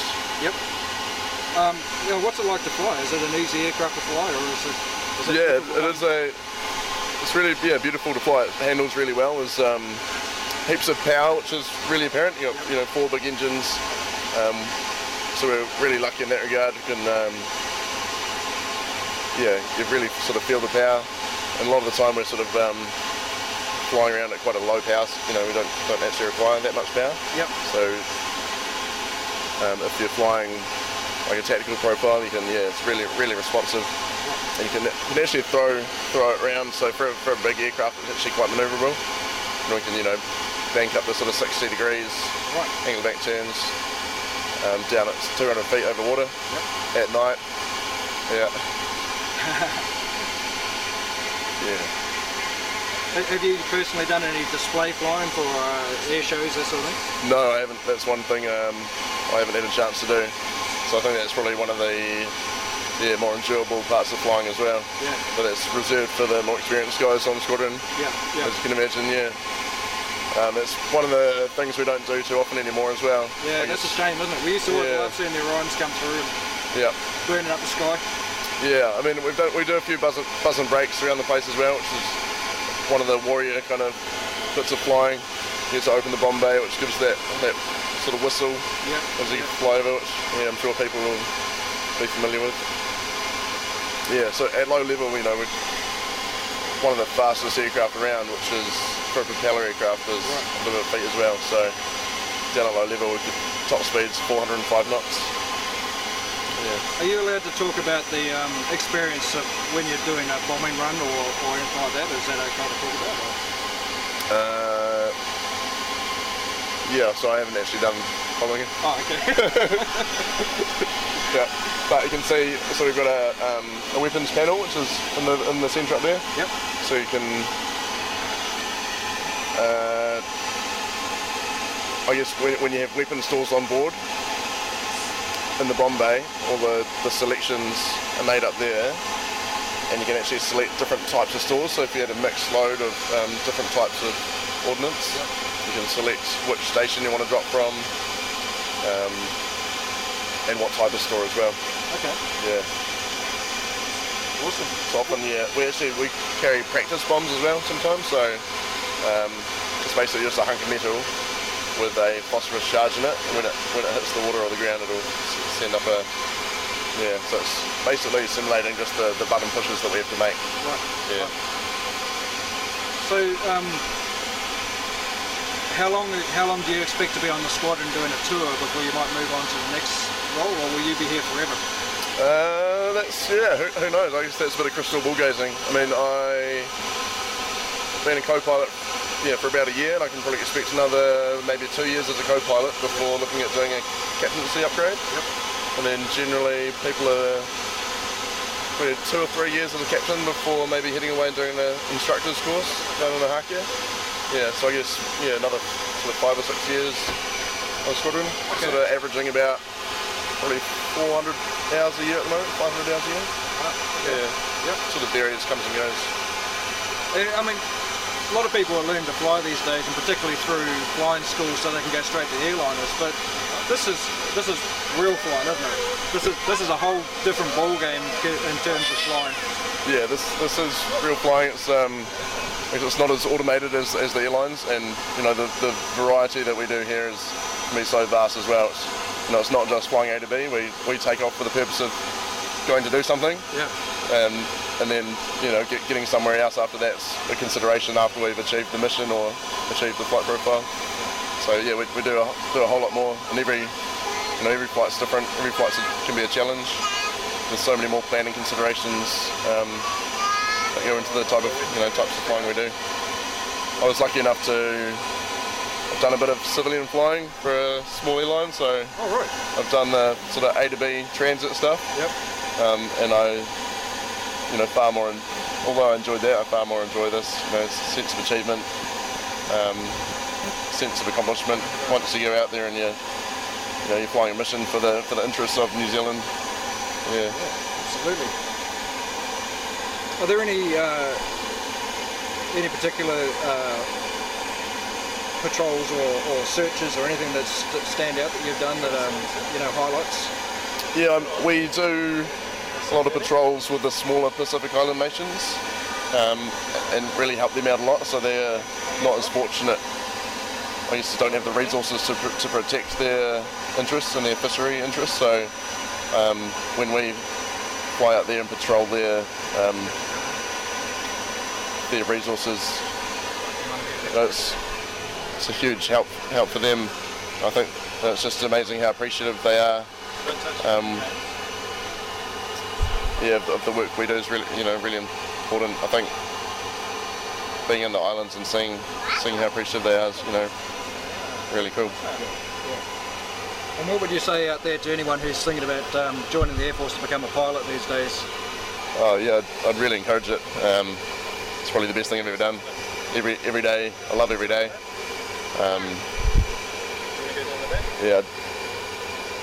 So if you if you follow your dreams and work hard, it's really rewarding. Yep. Cool. Thank you very much, Ben. Cool. Thank you. Cheers. After exiting the P3 Orion, Jack took me to see the flight simulator. and He gave us a bit of a lowdown. Yeah, like I said, it's pretty much just like a, a setup like in the back of the plane, um, but for mainly practicing uh, procedural things. Everything works pretty much as it should in the plane. A few minor differences, but it, it's good for conversion courses to get in here because this is where a lot of the practice takes place before we actually have to get up in the air. Obviously, it's a lot cheaper to practice uh, in a simulator than it is to fly the plane around the air when everyone's learning the things. So can you just explain the name of this place and what? And what Yeah, cool. So we're in the SITL at the moment, which is the Systems Integration Test Lab. So it's pretty much where everyone comes to test procedures, uh, trial new things, and conversion courses do a lot of their training here.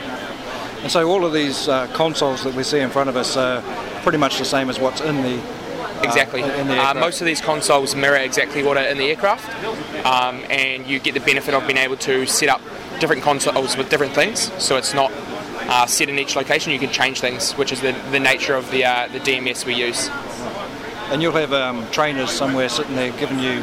Uh, Yeah, absolutely. With um, with this system here, um, on the left hand side is where all the practice crew members sit.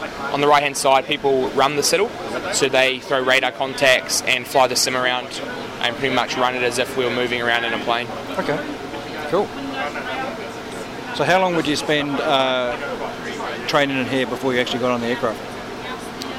I can't talk to that exactly uh, as I haven't done much training in here myself. Um, but yeah, you spend a lot of time in here. Pretty much, you should know everything um, required uh, of you as a DCAT before you step onto the aircraft through here. And, and once you're actually flying, will you still come back in here? Yeah, absolutely. Yeah, yeah. Keep Uh, current a lot. stuff. Yeah, exactly. Yeah. yeah, You never stop learning, really. Uh, people think once you finish your initial training, you, you're not a trainer anymore, but yeah, you're always upgrading, always learning new things, and then when you're not, you're teaching someone else. Right, of course. Yeah. So crews spend a lot of time in here. And at this stage, when you are flying as a crew, would the whole crew come in and do this together so that they? Yeah, it um, can, it can be used. Uh, people can come in by themselves just for a play around Oh, right, uh, if they know how to use the system. Uh, but crews definitely come in here um, as a crew because once you are established in a crew, you sort of get to know the nuances of that crew and you start to work together. So it, it is good to continue training as a crew. The whole crew system is quite new. Uh, they didn't used to have specific crews, so now they do. So it means that, like the bonds between the, the crew members have definitely increased. That's actually something I had picked up on a, a few things um, said last night. Yep. Is uh, they got the crews back again, and, Yeah. and, and you know they had that um, with the Sunderlands, and I think for most of the Orion period there haven't been. It, you'd just be mixed and matched, wouldn't you, uh, for a long time? Yeah, the uh, the word on the street is everyone's pretty happy with the with the crews being brought back in. Uh, it definitely seems to make things work a lot more efficiently because everyone knows the crew a lot better. Yeah, yeah, it does. That, that bond that you get in a crew will last for a lifetime as well, and I know that from talking with bomber command guys and you know all, uh, all sorts of guys that flew in crews, and they, they stay friends for the rest of their lives. So. Yeah, exactly. I mean, it just it speaks for itself. Speaking to some of the people uh, here last night, you know, those friendships never really die. So Yeah, uh, yeah, it's pretty awesome to be part of a crew. And when you finally do finish conversion and get uh, put in a crew, it's a pretty pretty awesome experience. Cool. Sweet.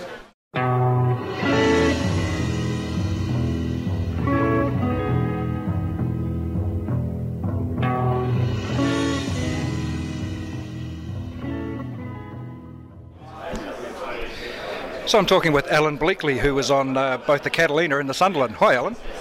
How do you do? Now you were a flight engineer. Yes, I was. Uh, trained in 1951 and was posted from the training course to Catalinas in Lauthala Bay. Okay. At the end, at the end of 51. Yeah.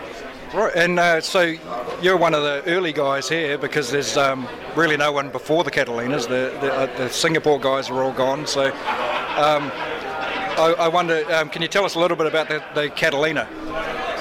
Uh, yeah, I can a bit. The, uh, the Catalina had been uh, used uh, fairly extensively in the Pacific towards the end of the war, and it was kept on.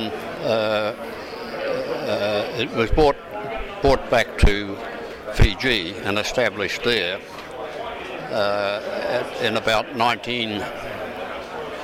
Oh, I think Five Squadron started in 1941. You know, uh, and the Catalinas were introduced then uh, and of course replaced by the Sunderlands uh, in in 1956, I think. Yeah, Something like that, yeah. yeah, yeah. So I I did a little bit of flying on the Catalinas around the Pacific.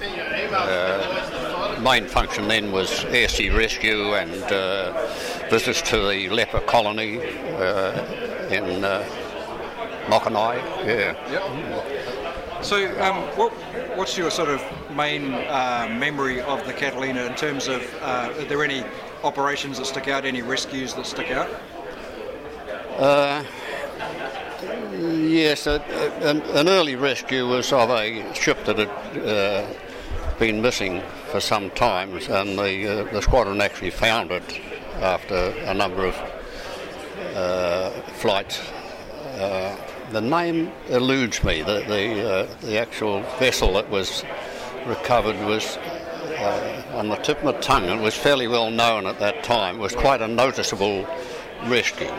And of course, there are a number of flights which assisted the uh, based from Lat- Lauthala Bay, uh, which assisted the islanders. They, they were pretty uh, short of medical faci- facilities, and a lot of the outlying islands had uh, need for uh, some assistance with that.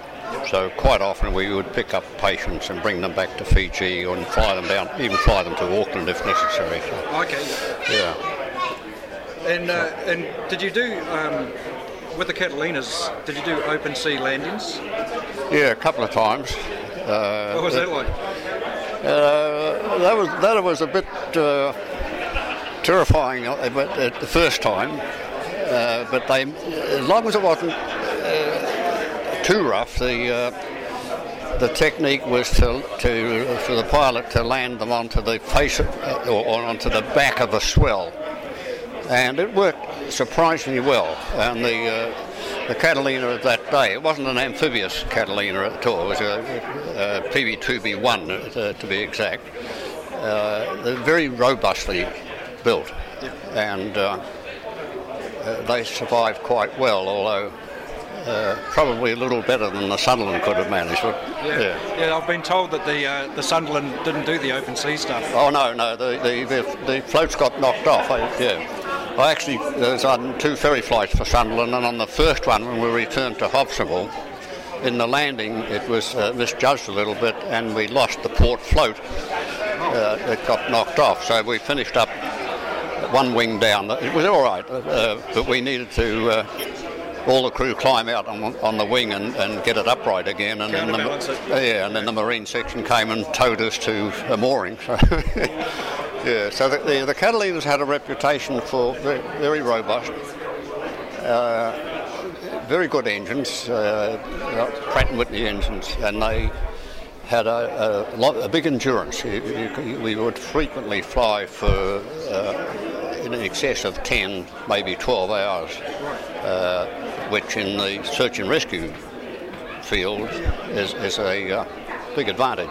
Yes. Yeah, I can see that. Yeah. Mind you, the Sunderlands could do quite well too, but uh, Now, in, in the Catalinas, did you have two flight engineers on board so that you would swap around like you did in the in the Sunderlands?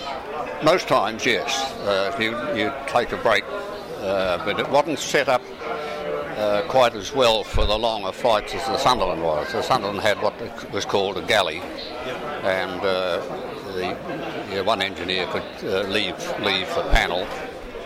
Uh, on the Catalina, it was quite common to carry only the one flight engineer, but uh, on the longer flights, definitely two. Okay. Yep. And am I right in thinking on the Catalina that the flight engineer sat up in that? Uh, Yeah, yeah, between the between the engines, up up in the yeah, up in just the below, wing. You below couldn't. the wing, but it's a, Yeah. what, what do they call that? It's sort of like a parasol type wing, isn't it? And Yes, it is. It's uh, yeah, it's. Uh, uh, it, it's sort of pendulous, and uh, it, the, the, where the flight engineer sat, they called the tower. So the engineer sat in the tower, you know. tower, right, yeah. and you couldn't see ahead at all. You could see out the two side windows. and You see out the side all right, but uh, Well, I mean, that must have been quite uh, an unusual position then, not being able to see ahead, not knowing where you're going, but just seeing what you're passing. It takes a little getting used to when yeah, when you when you're new to it. Yeah. Uh, but it uh, yeah. There was a lot.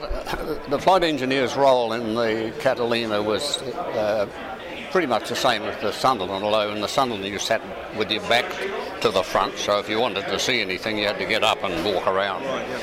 Uh, whereas on the Catalina, you sat up there pretty much uh, in your own little world, you know, and monitored fuel consumption and engines and, and that sort of thing. And of course, with the Sunderlands, you've got two extra engines to monitor. Did that make the workload more, or, or were they? No, not really. They, they, they're all uh, fuel systems uh, on those aircraft, uh, and the same on modern day ones.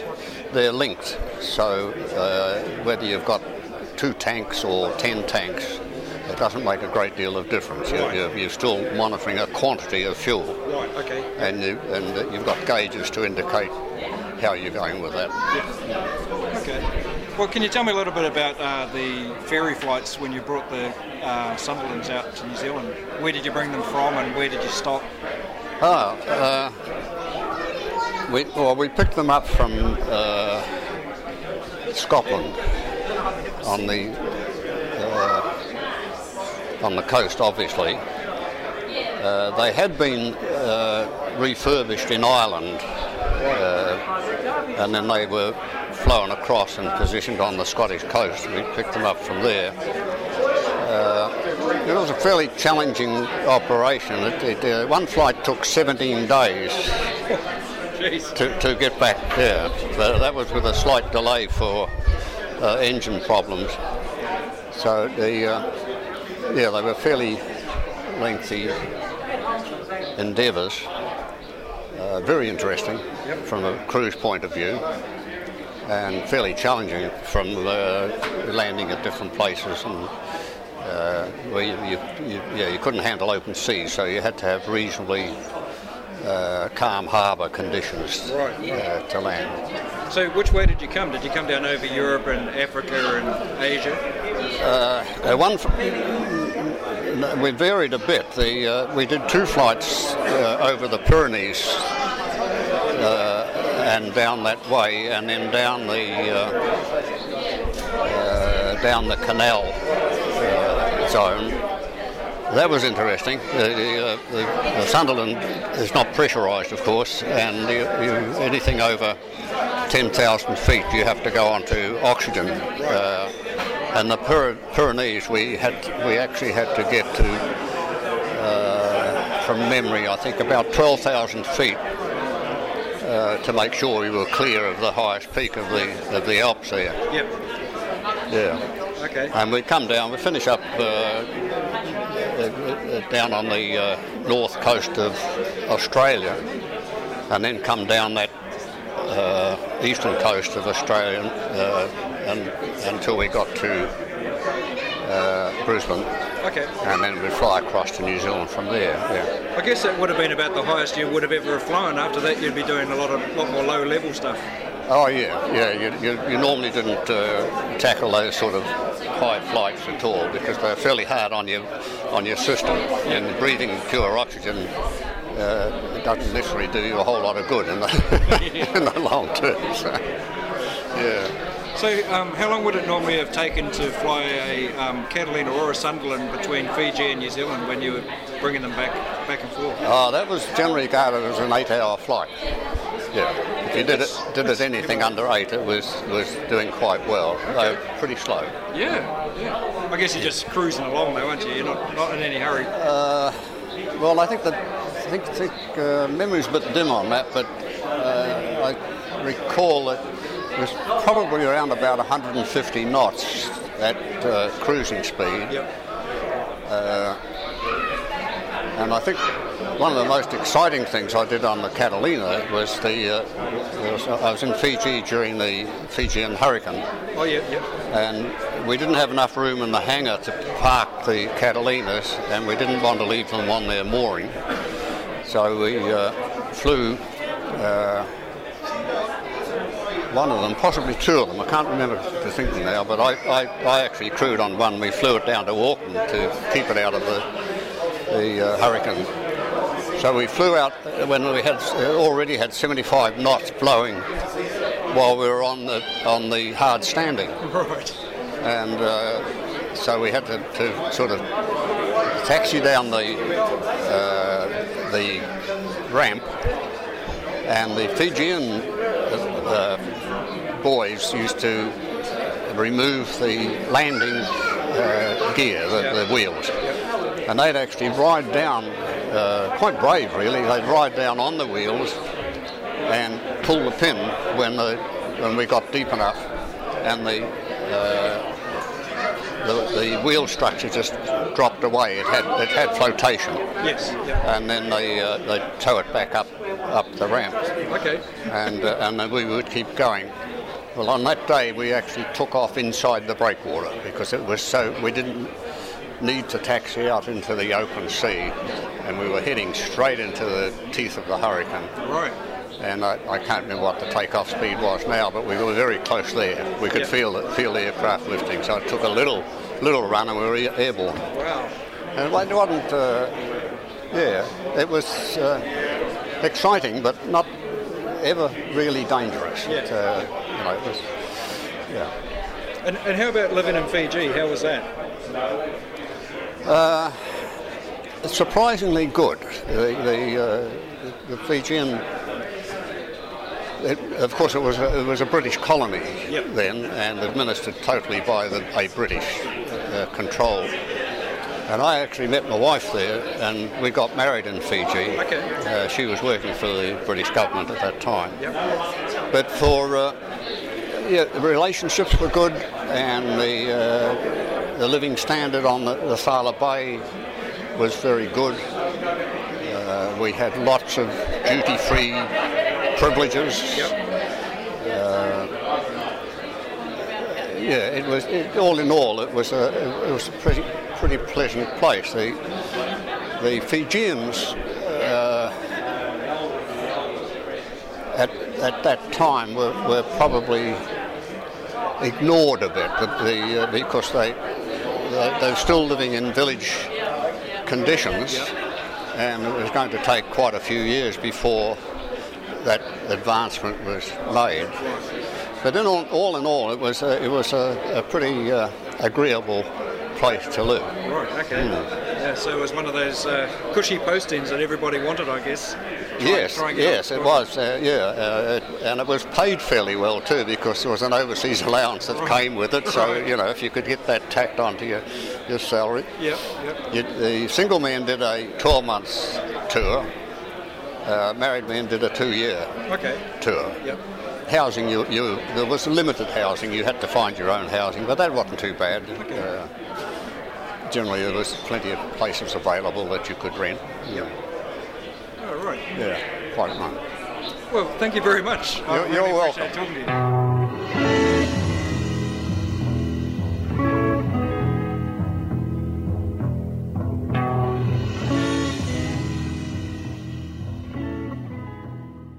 I'm speaking with Peter Birch. Hi, Peter. G'day, Dave. Now, you were on the Short Sunderlands, That's correct. and your job was uh, on the electrical side, wasn't it? That's correct, I was. Yeah. Can you tell me a little bit about that? Well, I first came here in 1955 as a very green 17 year old, Yeah. and uh, we're shown these huge aeroplanes that uh, had their various uh, problems, even although we'd only had them for 18 months. Yep. Um, it was a wonderful place to work. Um, met a great team of people who are some of them who are still alive, are friends today. Yep. Um, we had to rely to get to our jobs by the marine section, and often as not, we would be out there with an Aldis lamp waiting patiently for these guys to come and pick us up. Right. But um, it, it was a good time um, with sort of shorts and plastic sandals. Yep. I'm surprised that the old dreaded skin cancer hasn't turned up since then. Uh, later on, I went and did another course, my fittest course at Wigram Yep. uh, for electricians, and then came back to Hobsonville, and I'd spent 10 years of my 12 year service at Hobsonville here. Okay. Okay. Um, since then, uh, I've been involved with the Hobsonville Old Boys Association, Right. a group that's been going for 76 years now. yes. Um, I'm chairman of that. Our numbers have certainly gone down. I can remember in our early days of having to work on Saturdays for this old guys coming to look around, just like's happening today. Yeah, yeah. And then, um, yeah, we've got about uh, 200 names on the book still. Okay. Okay. And we have a meeting in uh, April or early May. Okay. And we had one this year. And we moved from the Sunderland Lounge down at Hobsonville because it's now a community uh room and, and they're going, they charge for it. Yeah. And to have a short march around to the flagpole where some years ago we put a memorial. Yeah. Um, that's the Hobsonville Land Company, the Air Force and Hobby Old Boys. Yes. Uh, we had to close the road off, so we, we meet at Hobby RSA now, which has worked out really, really well. Right. Okay. Yeah, that makes sense. Hmm. Um, just getting back to the Sunderlands. Uh, on a, any given day, how many Sunderlands would you have had uh, moored down at at, um, at Hobsonville or, or around there? Uh, probably three or four, and um, traditionally there was always one in the hangar having the maintenance that, that we would do on it. In later years, uh, we got a device, a floating dock called a Braby, Oh, yes. um, and they were pulled in stern first, and it made us servicing guys or maintainers, as we're called today, uh, so much easier, and that you could walk around and do your job.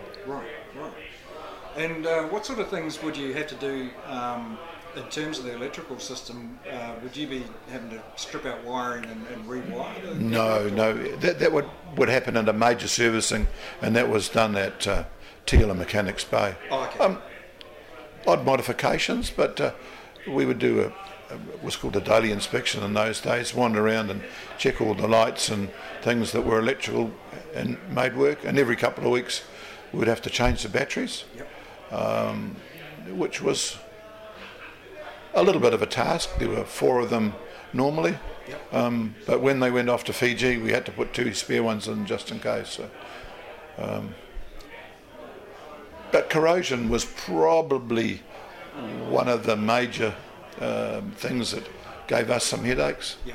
in the salt atmosphere. Oh, of course, yes. Mm. Yeah. So um, you're based at Hobsonville, and the squadron was in Fiji. were you part of Five Squadron at Hobsonville, or were you a maintenance unit? We were part of a maintenance unit, and then um, uh, later in, in life, when I was uh, when Fiji was about to close, um, I would go up there a number of times because the guys up there um, wanted to come home and do various things, and I was quite happy to go to Fiji for a couple of weeks. And, Right, yeah, yeah. Um, so that's when I became part of, I guess, Five Squadron. Right, okay, I got you, yeah. yeah. Mm. And um, did you get much uh, in the way of flying and um, I? I, I went as, as much as I could because I enjoyed it. Um, we would als- always uh, go test flying after a an inspection. Um, one night I got a phone call at home. I lived on the North Shore um, to be at Beach Haven to pick up a launch at, at, at midnight because I was going to the Chathams uh, and I had to set up uh, some batteries and we went to the Chathams to uh, pick up a blue baby. Oh, right. And uh, we landed in this middle of the storm in this bleak, bleak place. Uh, it was a bit rough getting in, and the um, the radar operator got a medal out of it. I can't remember what it was, but yeah. So we waited around there, and uh, this little baby came aboard, was put in an incubator, and we flew home again. Wow. Mm. So that was something different. Yeah.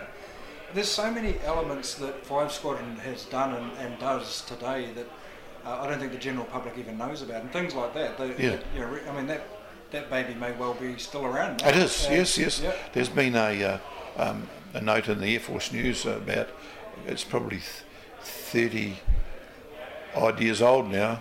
and uh, Be more than that, surely. mm, yeah. Yeah. But yet lived, and, and the captain has since died. Okay. I've just forgotten his name, but yeah. Right, right. Yeah, brilliant. Um, and what a great reunion. It has been, hasn't it? Yes. um, there's a small committee that, that's running this, um, led by Gordon Ragg. Yes, yeah. And uh, I think there's probably six or eight of us on it, and uh, we had a few more meetings than usual to get us this far. Yeah. And uh, we've made some donations to the squadron to, to help fund some of the exercise. Yes. Been well worth it. Oh, absolutely. Mm. What a great turnout too. I mean, gee, how many people were in that hangar last night? It's hundreds. There- there were hundreds, yeah, yes. Yeah, fantastic. Mm. Well, thank you very much, Peter. Right. It's been a pleasure to talk. pleasure to Dave, talk. Dave, it's good, yeah. Cheers. Yep.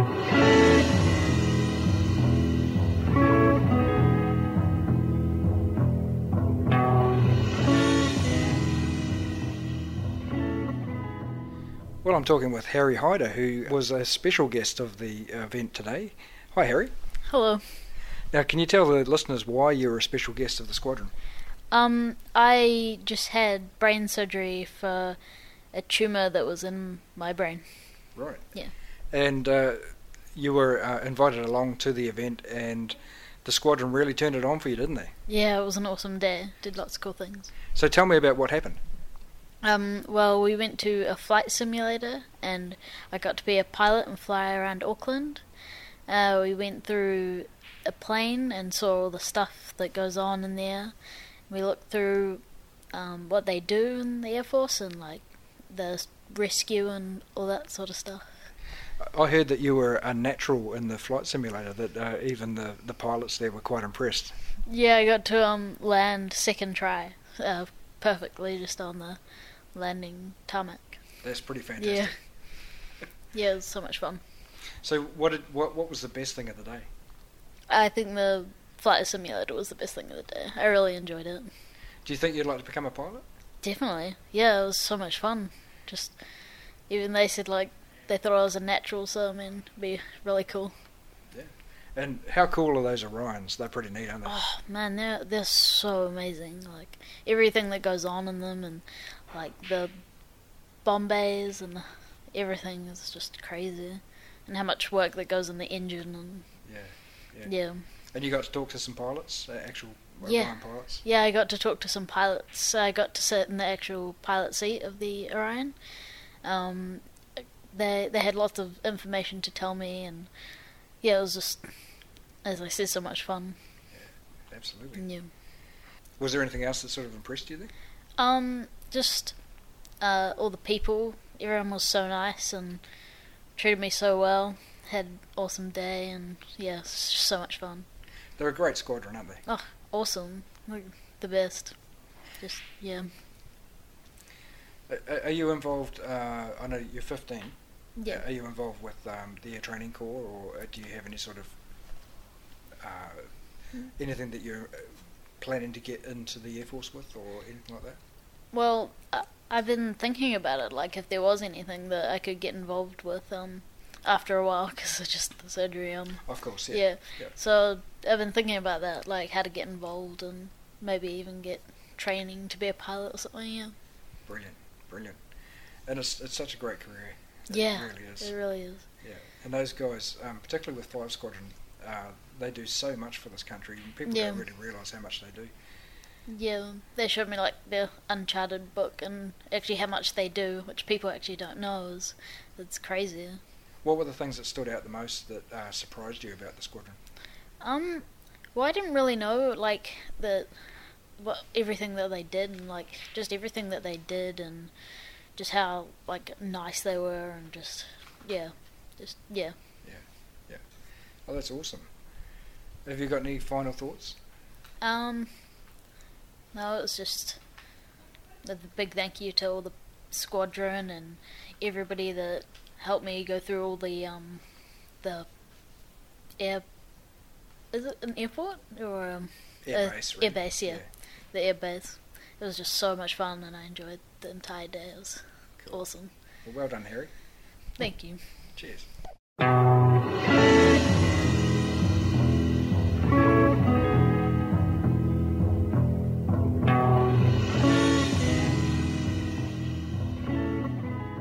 I'm talking with uh, Hilton Baker, who's the maintenance flight commander, are you? Yep. Yeah, of Number Five Squadron. Um, can you give us a little bit of a, a rundown on what your job entails, really? Um, I, I guess I'm, I'm the comma- commander for the maintenance flight, looking after P3K2 Orions, and, and if you're to define that, largely personnel management and planning. Yep. Um, it comes with a, an inherent engineering aspect around uh, the aircraft and servicing the aircraft, maintenance of the aircraft, uh, where I'm, I guess I'm the senior engineer on the unit and responsible for the technical standards of the aircraft and, and how it's maintained. Uh, and I, I have a, if you like, a dual responsibility um, to both the commanding officer of the squadron for production of assets, as well as then uh, to the senior engineer on base around the standards that we maintain them to and how we maintain them.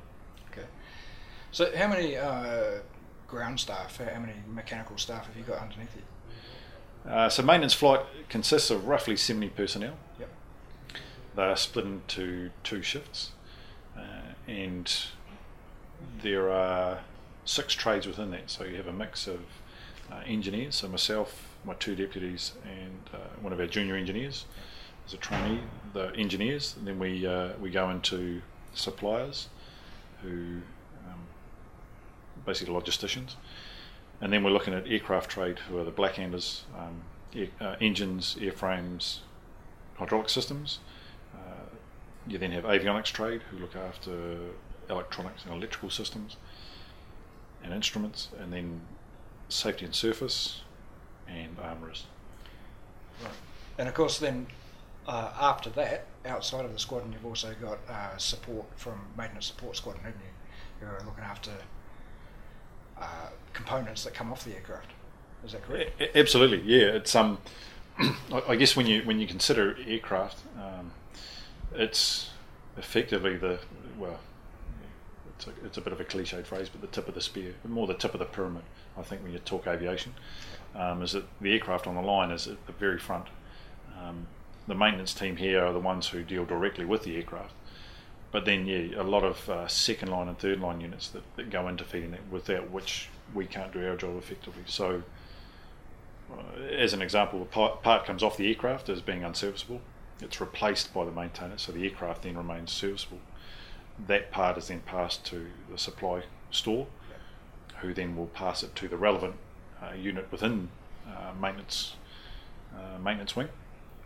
They will then assess it and repair it if they if it's within their capabilities.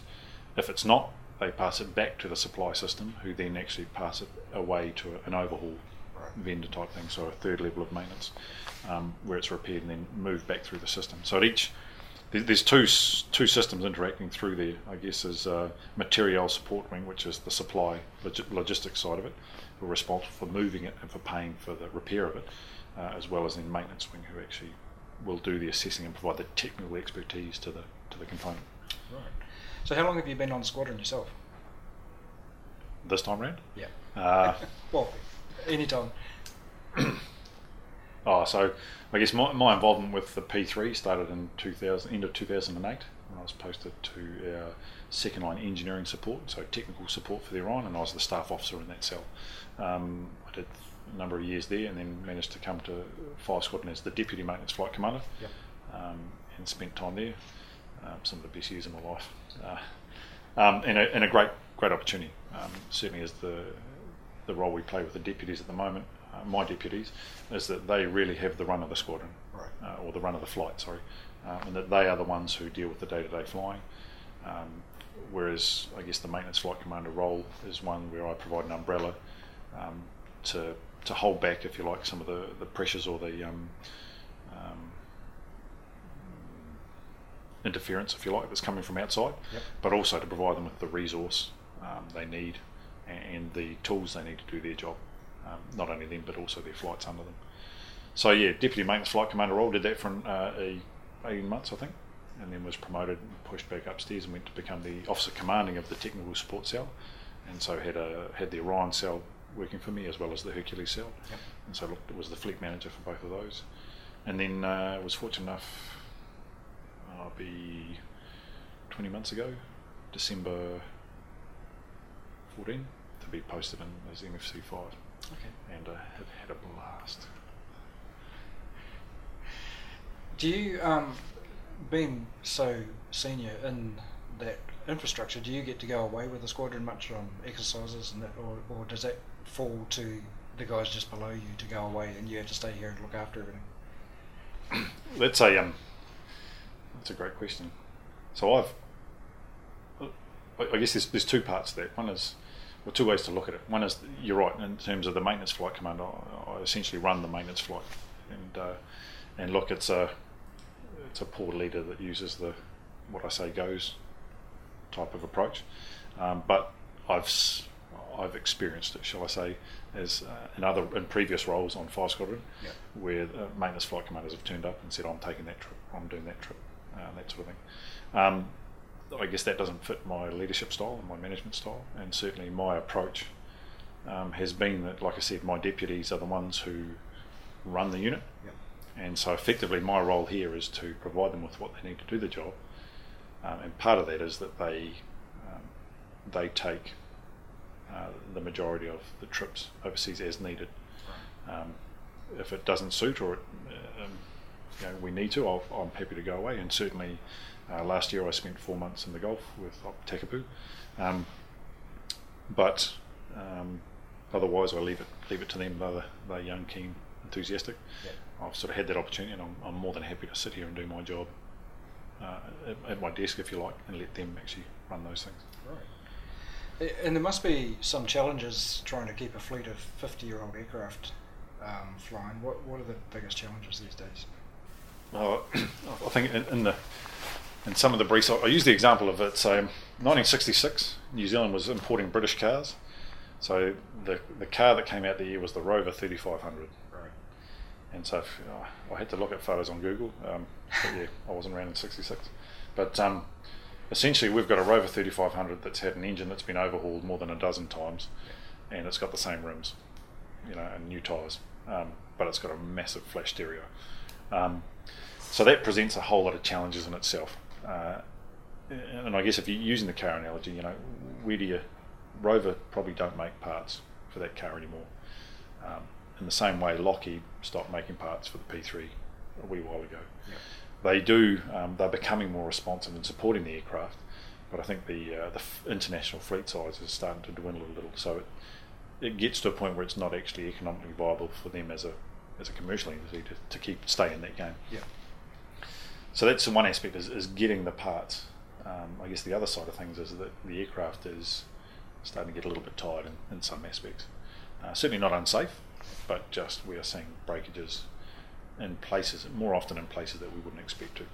Um, and part of our part of our job is an engineering fraternity, if you like, um, so maintenance aside, but the technical engineers, um, is around making sure that the aircraft is as safe to fly on the day that we buy it as, as it is on the day that we retire it. Um, and so it's really a, a, quite a burden that goes on with that. There's a whole lot of things that go in in the background around um, liaison with the OEM, with Lockheed Martin, with uh, with other operators. The the prime operator up until now has been the US Navy, but now they're downsizing their fleet and uh, they're going to become one of the smaller operators.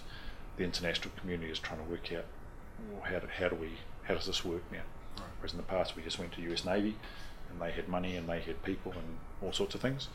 We're now as a community having to work out how do we do this. So those sort of um, those sort of questions and, and, mechanisms are being worked through as to how do we keep this going. Uh, and certainly, I think it's it's influenced a lot of the changes or the, the decisions to replace the aircraft when we when we are going to. Yeah. Um, the other piece of that, I guess, is when you start thinking about putting a you know a state of the art brand new stereo into a very old car. Yeah. Um, we we ran into all sorts of issues during the project, which was, you know, I guess you know we're talk, we're talking about a difference in technical standards. And the 1960s very very different, and I've got to take my hats off. You know, the plane was essentially designed with with draft boards and, and pencils. You know, it was fantastic. Those guys are amazing, but the techniques, if you like, and the technology has moved on. And now, how do you how do you marry up the latest technology with those older aircraft? Um, software is a classic. Uh, power quality you know, when you're when you're getting dirty power off off uh, transformer rectifier units on the aircraft, and it's gone from having a say a might be a five volt um, sort of uh, tolerance to now it's uh, millivolts or less tolerance for digital systems. Right. Um, they, they don't like it, um, and they, they tend to do funny things. So you know those sort of things, along with then um, so that's the, if you like, the, the, purely engineering piece. I think the other aspect of it is to is around the de- design philosophy. You know, so we're taking uh, modern systems which are designed around um, an aircraft philosophy or a design philosophy that's very different. So whereas in the past, uh, when the aircraft were designed, it was it had the flight engineer at the heart of it. So the man sitting in the middle seat in the front of the aircraft, he the aircraft would provide him with all the information and he was the brains. He made the decisions based on what he got, and he and he responded accordingly. Um, whereas you move forward to today's technology, well now uh, with the advances we've had in reliability and, and materials and the like, engines and systems are designed to be damage tolerant to a level. And so what uh, what a system or a system design will do now is it will it will hold information about an error or about damage to itself for a period while it assesses itself and once it's decided it's got enough information, it'll tell you what it's doing. Right. Um, so when we start marrying new, brand new systems around engine indicating systems with old engines that are designed to have someone respond fairly quickly, um, you start to get some disconnects, if you like, in terms of those. Now, certainly, they're um, what I'm not saying is that aircraft suffers these faults, but but they were big considerations we had when we went through the likes of the systems upgrade project, where you're where you're starting to install these systems into the aircraft. Well, how do you how do you manage these and how do you marry these things together? Um, and certainly presented a number of challenges from an engineering point of view, right. uh, and also I think from an operational point of view. And uh, you know, do, how do we mitigate that? Uh, how do we now decide what's what's safe and what's not. It must be a difficult period too when you're bringing in that new system and you've still got two, maybe two old ones on the line and two new ones on the line, and you're working in two different systems at the same time. How did, how confusing did that get? Oh, it got worse than that. So, um, so I was here as, as, deputy when we got rid of the last uh, P3K, um, and uh, when you, when you're bringing new aircraft online, what you don't do is just turn up and fly it. So, and I guess in the old days we, we did a, a, degree of that. It was informal, sort of. You got in and you went for a fly, and as long as it sort of felt right, or you know, it, it sort of did what you wanted to, and you could you could keep it safe. You, you were okay where you go. Yeah. What we tend to do now is we go through a very formal uh, introduction into service process, operational test and evaluation, as well as um, in the background we do logistics test and evaluation to see if it meets what we need and uh, and that we fully understand the capability that we're, we're getting. So when the first uh, P3K2 arrived, and it was the prototype aircraft 04 um, in 2011, and also I think we had a, a, production aircraft as well turn up shortly afterwards. There was some there was an overlap in there that meant both them arrived at the same time. Yep. Um, we still had uh, one P3K on the line, and the P3K2s weren't actually authorised for much other than testing and evaluation. And so we it was an interesting time. Um, as a maintenance flight, you you couple that with the fact that a lot of the gear on the aircraft is under warranty, that you can't go diving into stuff because you're going to break the warranty or you're going to void warranties, uh, as well as the fact that you don't actually know a lot about the systems. The, the length of the project meant that we had people put in for training for maintenance who were assisting with the project but got to the end of their posting cycle and then were moved on. And so you, a lot of that intention around the, the wave, the surge of, of training um, almost fizzed out right. as we got towards the end. So, so from that point of view, we had some really unique challenges at the time around trying to get understand the aircraft, get it operating, it, and be able to maintain it uh, in a reasonable fashion. Um, coupled with that was that we, you know, I guess our government ob- obligations around uh, search and rescue, um, having to hold a two-hour notice to move aircraft. Um, we only had one aircraft we could do that with. Uh, if we were doing taskings or other operational requirements, we generally only had one aircraft we could do that with. And so what it meant was we were trying to keep one aircraft 100% serviceable uh, for, a, for an extended period. Um, interesting. yeah. um, created us um, more than a few headaches. Uh, uh, one, one that springs to mind is uh, I think the last week, last working week of the year, leading into Christmas. Um, we were standing down on the Friday, half day on the Friday, and on the Wednesday we had a flight, came back from a flight, and it had cracked a windscreen.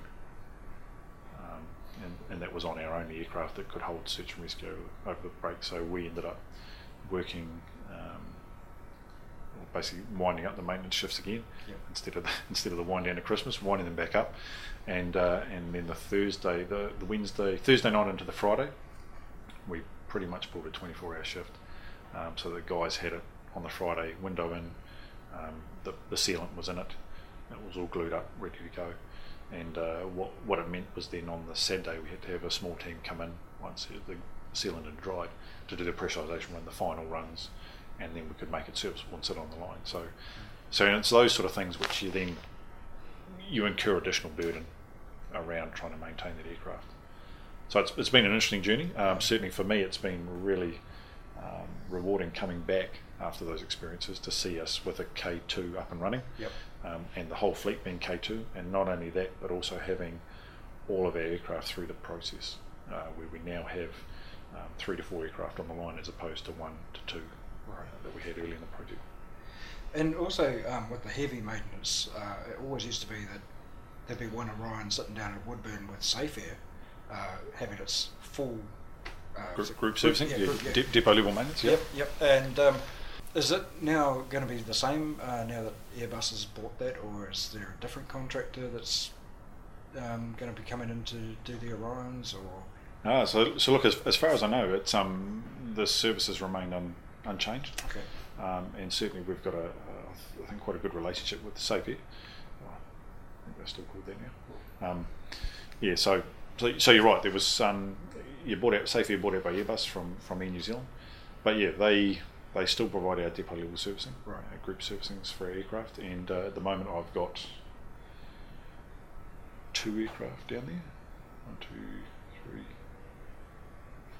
Yeah, I have two aircraft down there at the moment. So one on group, one on phase. I'm due to get both of them out in December. Right. Okay. So do you um, have to continually liaise with um, what's happening down there with the aircraft as well, or is it someone else's responsibility once they've gone there? You don't have to worry about them.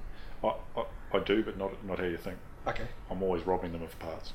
okay. Yeah. yeah. So um, yeah, so obsolescence and I guess tech technological obsolescence with the computers and the, and the upgrading them has meant that I've had to. I've got a smaller spares pool in some some components, so I've had to actually take stuff off the group aircraft. So it's sitting on the ground for three months, not doing anything. It doesn't need it. I'll take it. Um, that's we're working on those things in terms of uh, component upgrades to ensure that we don't have that problem in the future. But uh, yeah, we we're robbing things reasonably regularly. Uh, we also have a we have a separate unit, a fleet planning unit, um, within our second line engineering support, who effectively are the, the liaison with Safe Air and with um, Aircraft Maintenance Squadron, who do our ILM, our intermediate level maintenance. And they, the fleet planners, really the ones who um, schedule uh, when our when those um, servicings are going in and out, and actually work with the contractors around. Okay, when are, when is it going to arrive? What dates? How's it going to turn up? When are we going to get it back? What do we need to do? All those sort of things. Uh, there's Safe Air have a, um, if you like, a defined set of um, capabilities and skills in their workers. Uh, engine running isn't one of them, um, and, it, and due to the competency, you know, and, and the upkeep required for that, Yeah. it's not likely that they'll have it. And it was no different when we had the we owned the RD before Safe took it over. Yep. Um, they we, they call on us when the when the aircraft's ready to run. We send a team down. They go and do the runs. They check it over, make sure the book's lined up, get it ready for the test flight, and then uh, Safe handle it. Well, our, our crews go down and do the test flight, but Safe Air handle the maintenance around that. Right. Yep. Okay. Uh, during the demonstration uh, presentation you gave us, uh, you showed a very good graphic of fatigue management, um, FRMS, and so on that you were experiencing on deployments with your maintenance team, where uh, if if you continued operating them at the level that they were going and the, the high rotation of maintaining and exercise and so on, they were actually getting so fatigued it was like they were they were so like the equivalent of drunk enough that they couldn't drive a car. Uh, what kind of fatigue risk management system did you enact to be able to track all that and then to be able to uh, prove that you needed more people? I, I made one up.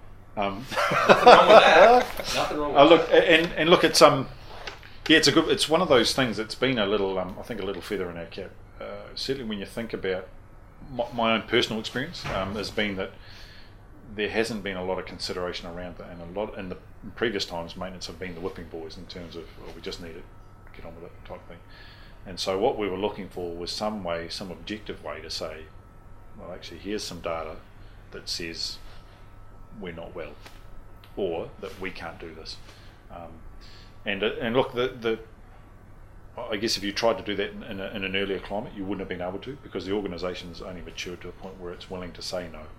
I think you know, whilst we've had leaders for a long time that have said just say, put your hand up and say no, the problem was I guess you had a whole raft of middle management that just didn't want to know. So, so I think the, the organisation's matured to that point where it, it was willing to accept the data.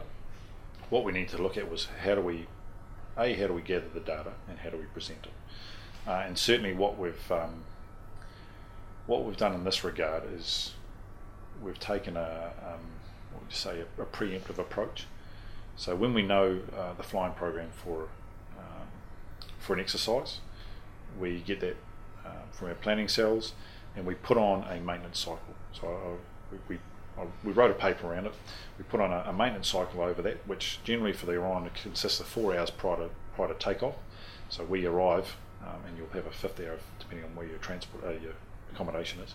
But we arrive, do two hours worth of um, dispatch on the aircraft, um, de- deblanket, um, levels, fluid levels, checks, um, are done once over the aircraft. And then you've got two hours for the aircrew to do their pre-flight, and then they're, they're in the air, they're away on the mission. Um, that mission can go anywhere from three hours or half an hour if things go wrong, but uh, through to sort of you know eight to twelve hours. When they come back, we've then got conservatively three hours worth of work to um, check the aircraft over and do the after flight, um, do the paperwork associated with that, and then put the aircraft to bed. That, and then if there's a rectification on that, that blows out and starts to stretch out. So if you say four hours at the beginning plus the flight, you know, three to five at the end, and then if you put a six-hour flight in the middle, that's well, you're talking a 15-hour day for a person. Now our policy, our technical policy at the moment, limits us to a 12-hour shift. That's our maximum duty length. Um, it also has a, a get out of jail free clause where it says for operational flexibility, you can stretch these. Right. So I, I have an issue with that. Um, so how do we define operational flexibility? Um, and so what we've and experience says that people have dif- interpreted that differently um, to, to varying degrees of effect. Um, so what we did with then was we said, okay, well that preemptive one, we have then a picture of what a single maintenance team, if you like, so if, uh, ignore uh, team size, but to say if one person was working those sort of hours, how would they look?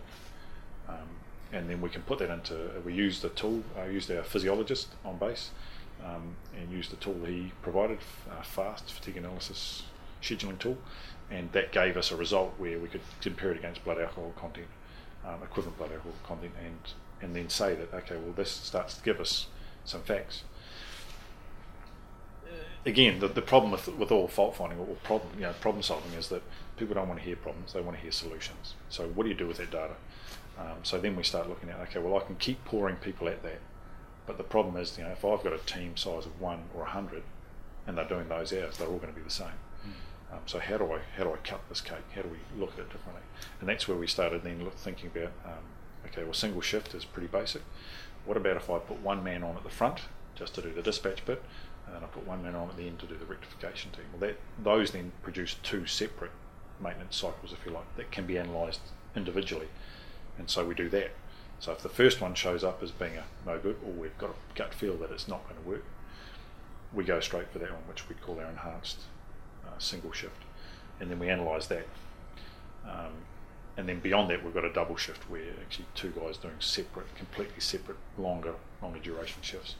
Uh, what it what it means is that you still need to look at it and provide a balance. So what what we do when we do it is we don't look for the perfect, everyone's in the green and, and you're okay. We know that there's variation in it.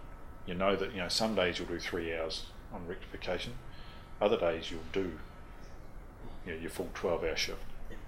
So, what we want to do is actually provide a, a, a representation to um, to the deck commander while we're there, or to the, from the DEA, the, the engineering representative that's going, that manages the maintenance flight and the deployment.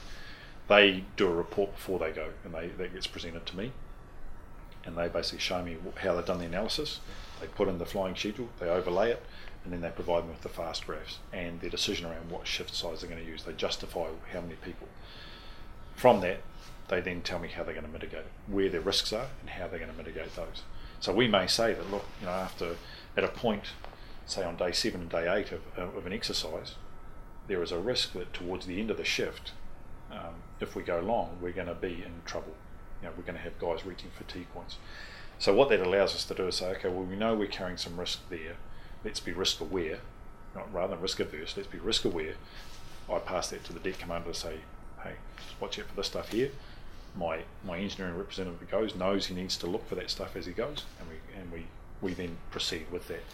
So from my point of view, it's that scientific approach which says, hey, I'm not I'm not trying to um, you know go for the gold-plated solution here, but I'm actually trying to trying to strike the right balance of personnel welfare with actually operational outputs the other piece that goes in behind that, I guess, is the we look we did uh, as part of the paper we did a first principle sort of analysis of um, what do I need to do maintenance? What does a what does a shift look like?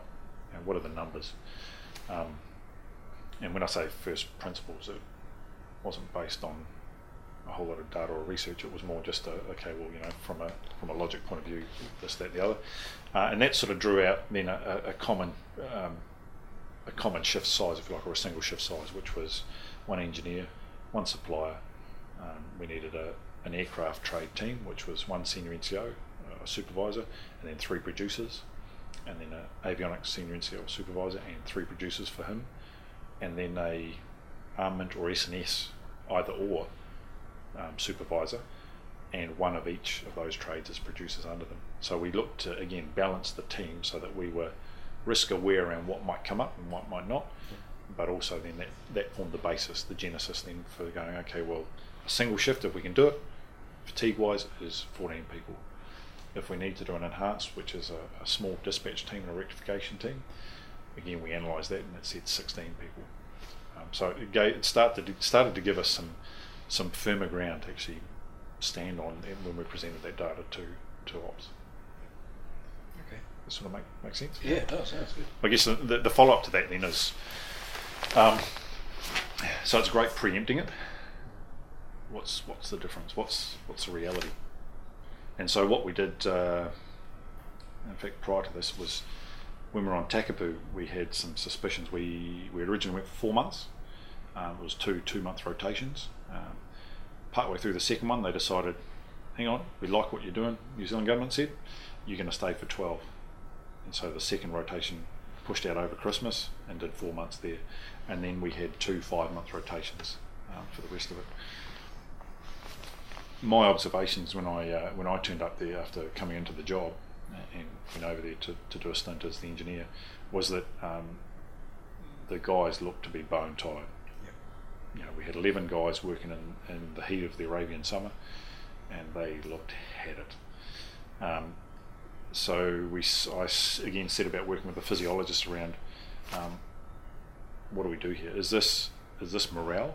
You know, am I seeing the effects of a low morale because they've been here for so long, or is this fatigue? And we wanted to gather that data. So we uh, we worked on a recording performer, which basically a sheet. It asked them some simple questions that they filled out when they got into work. So, um, what time did you wake up this morning? Um, how much sleep did you get last night?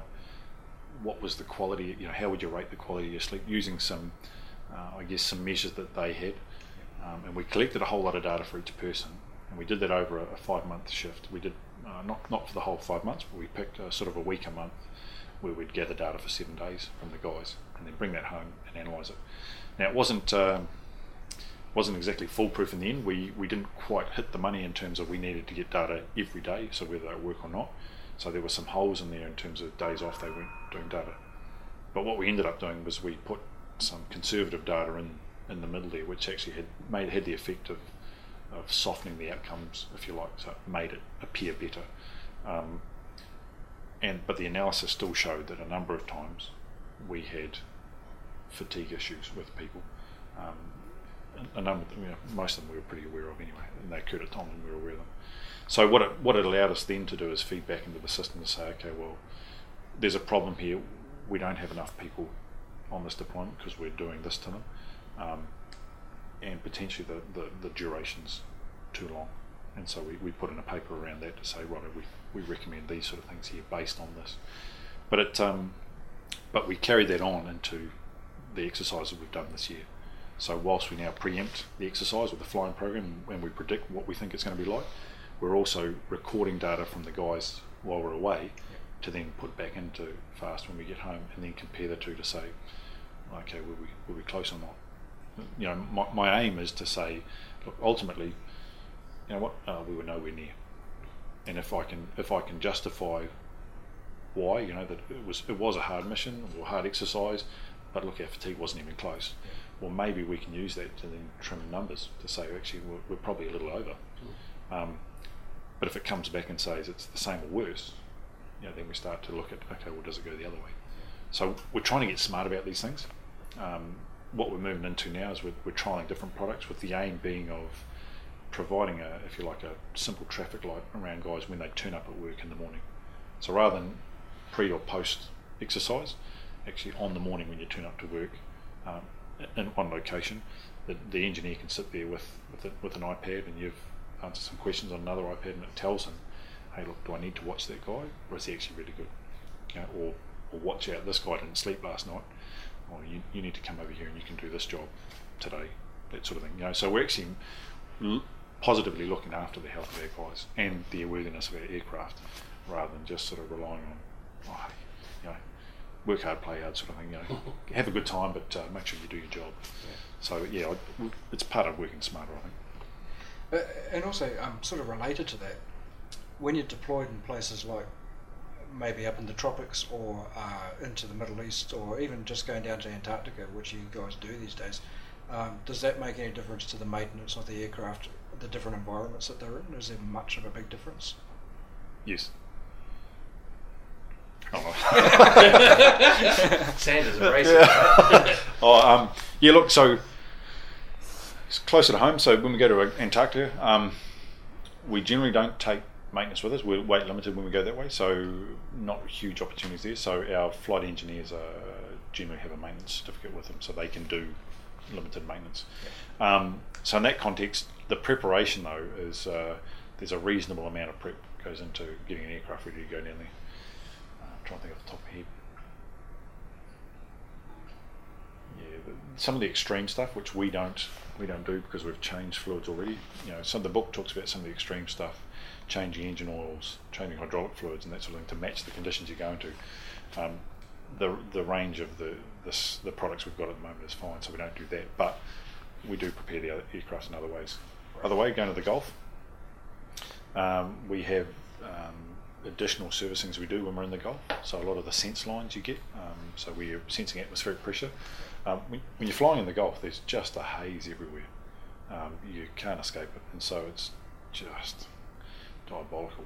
Um, sandblast aircraft, like I say. Um, so what we do is a lot of the sense lines as part of our 35 day servicing. So there's additional servicings on that to blow them out, to clear them out, make sure that we're good. And then when we come home, there's additional engine inspections and those sort of things to make sure that the aircraft's still Okay.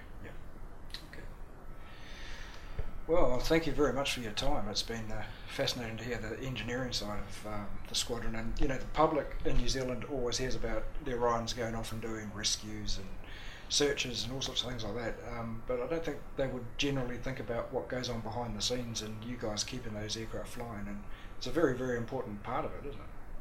Oh, look, it's um, like I say, the maintenance and, and engineering is, is part of that, making sure that we bring our generally our friends in the green suits home. Yeah. You know, and that, uh, like I said, the aircraft is safe to fly on the last day of operations as it is on the day on the first day. Um, but I, I look, I, I, agree with you.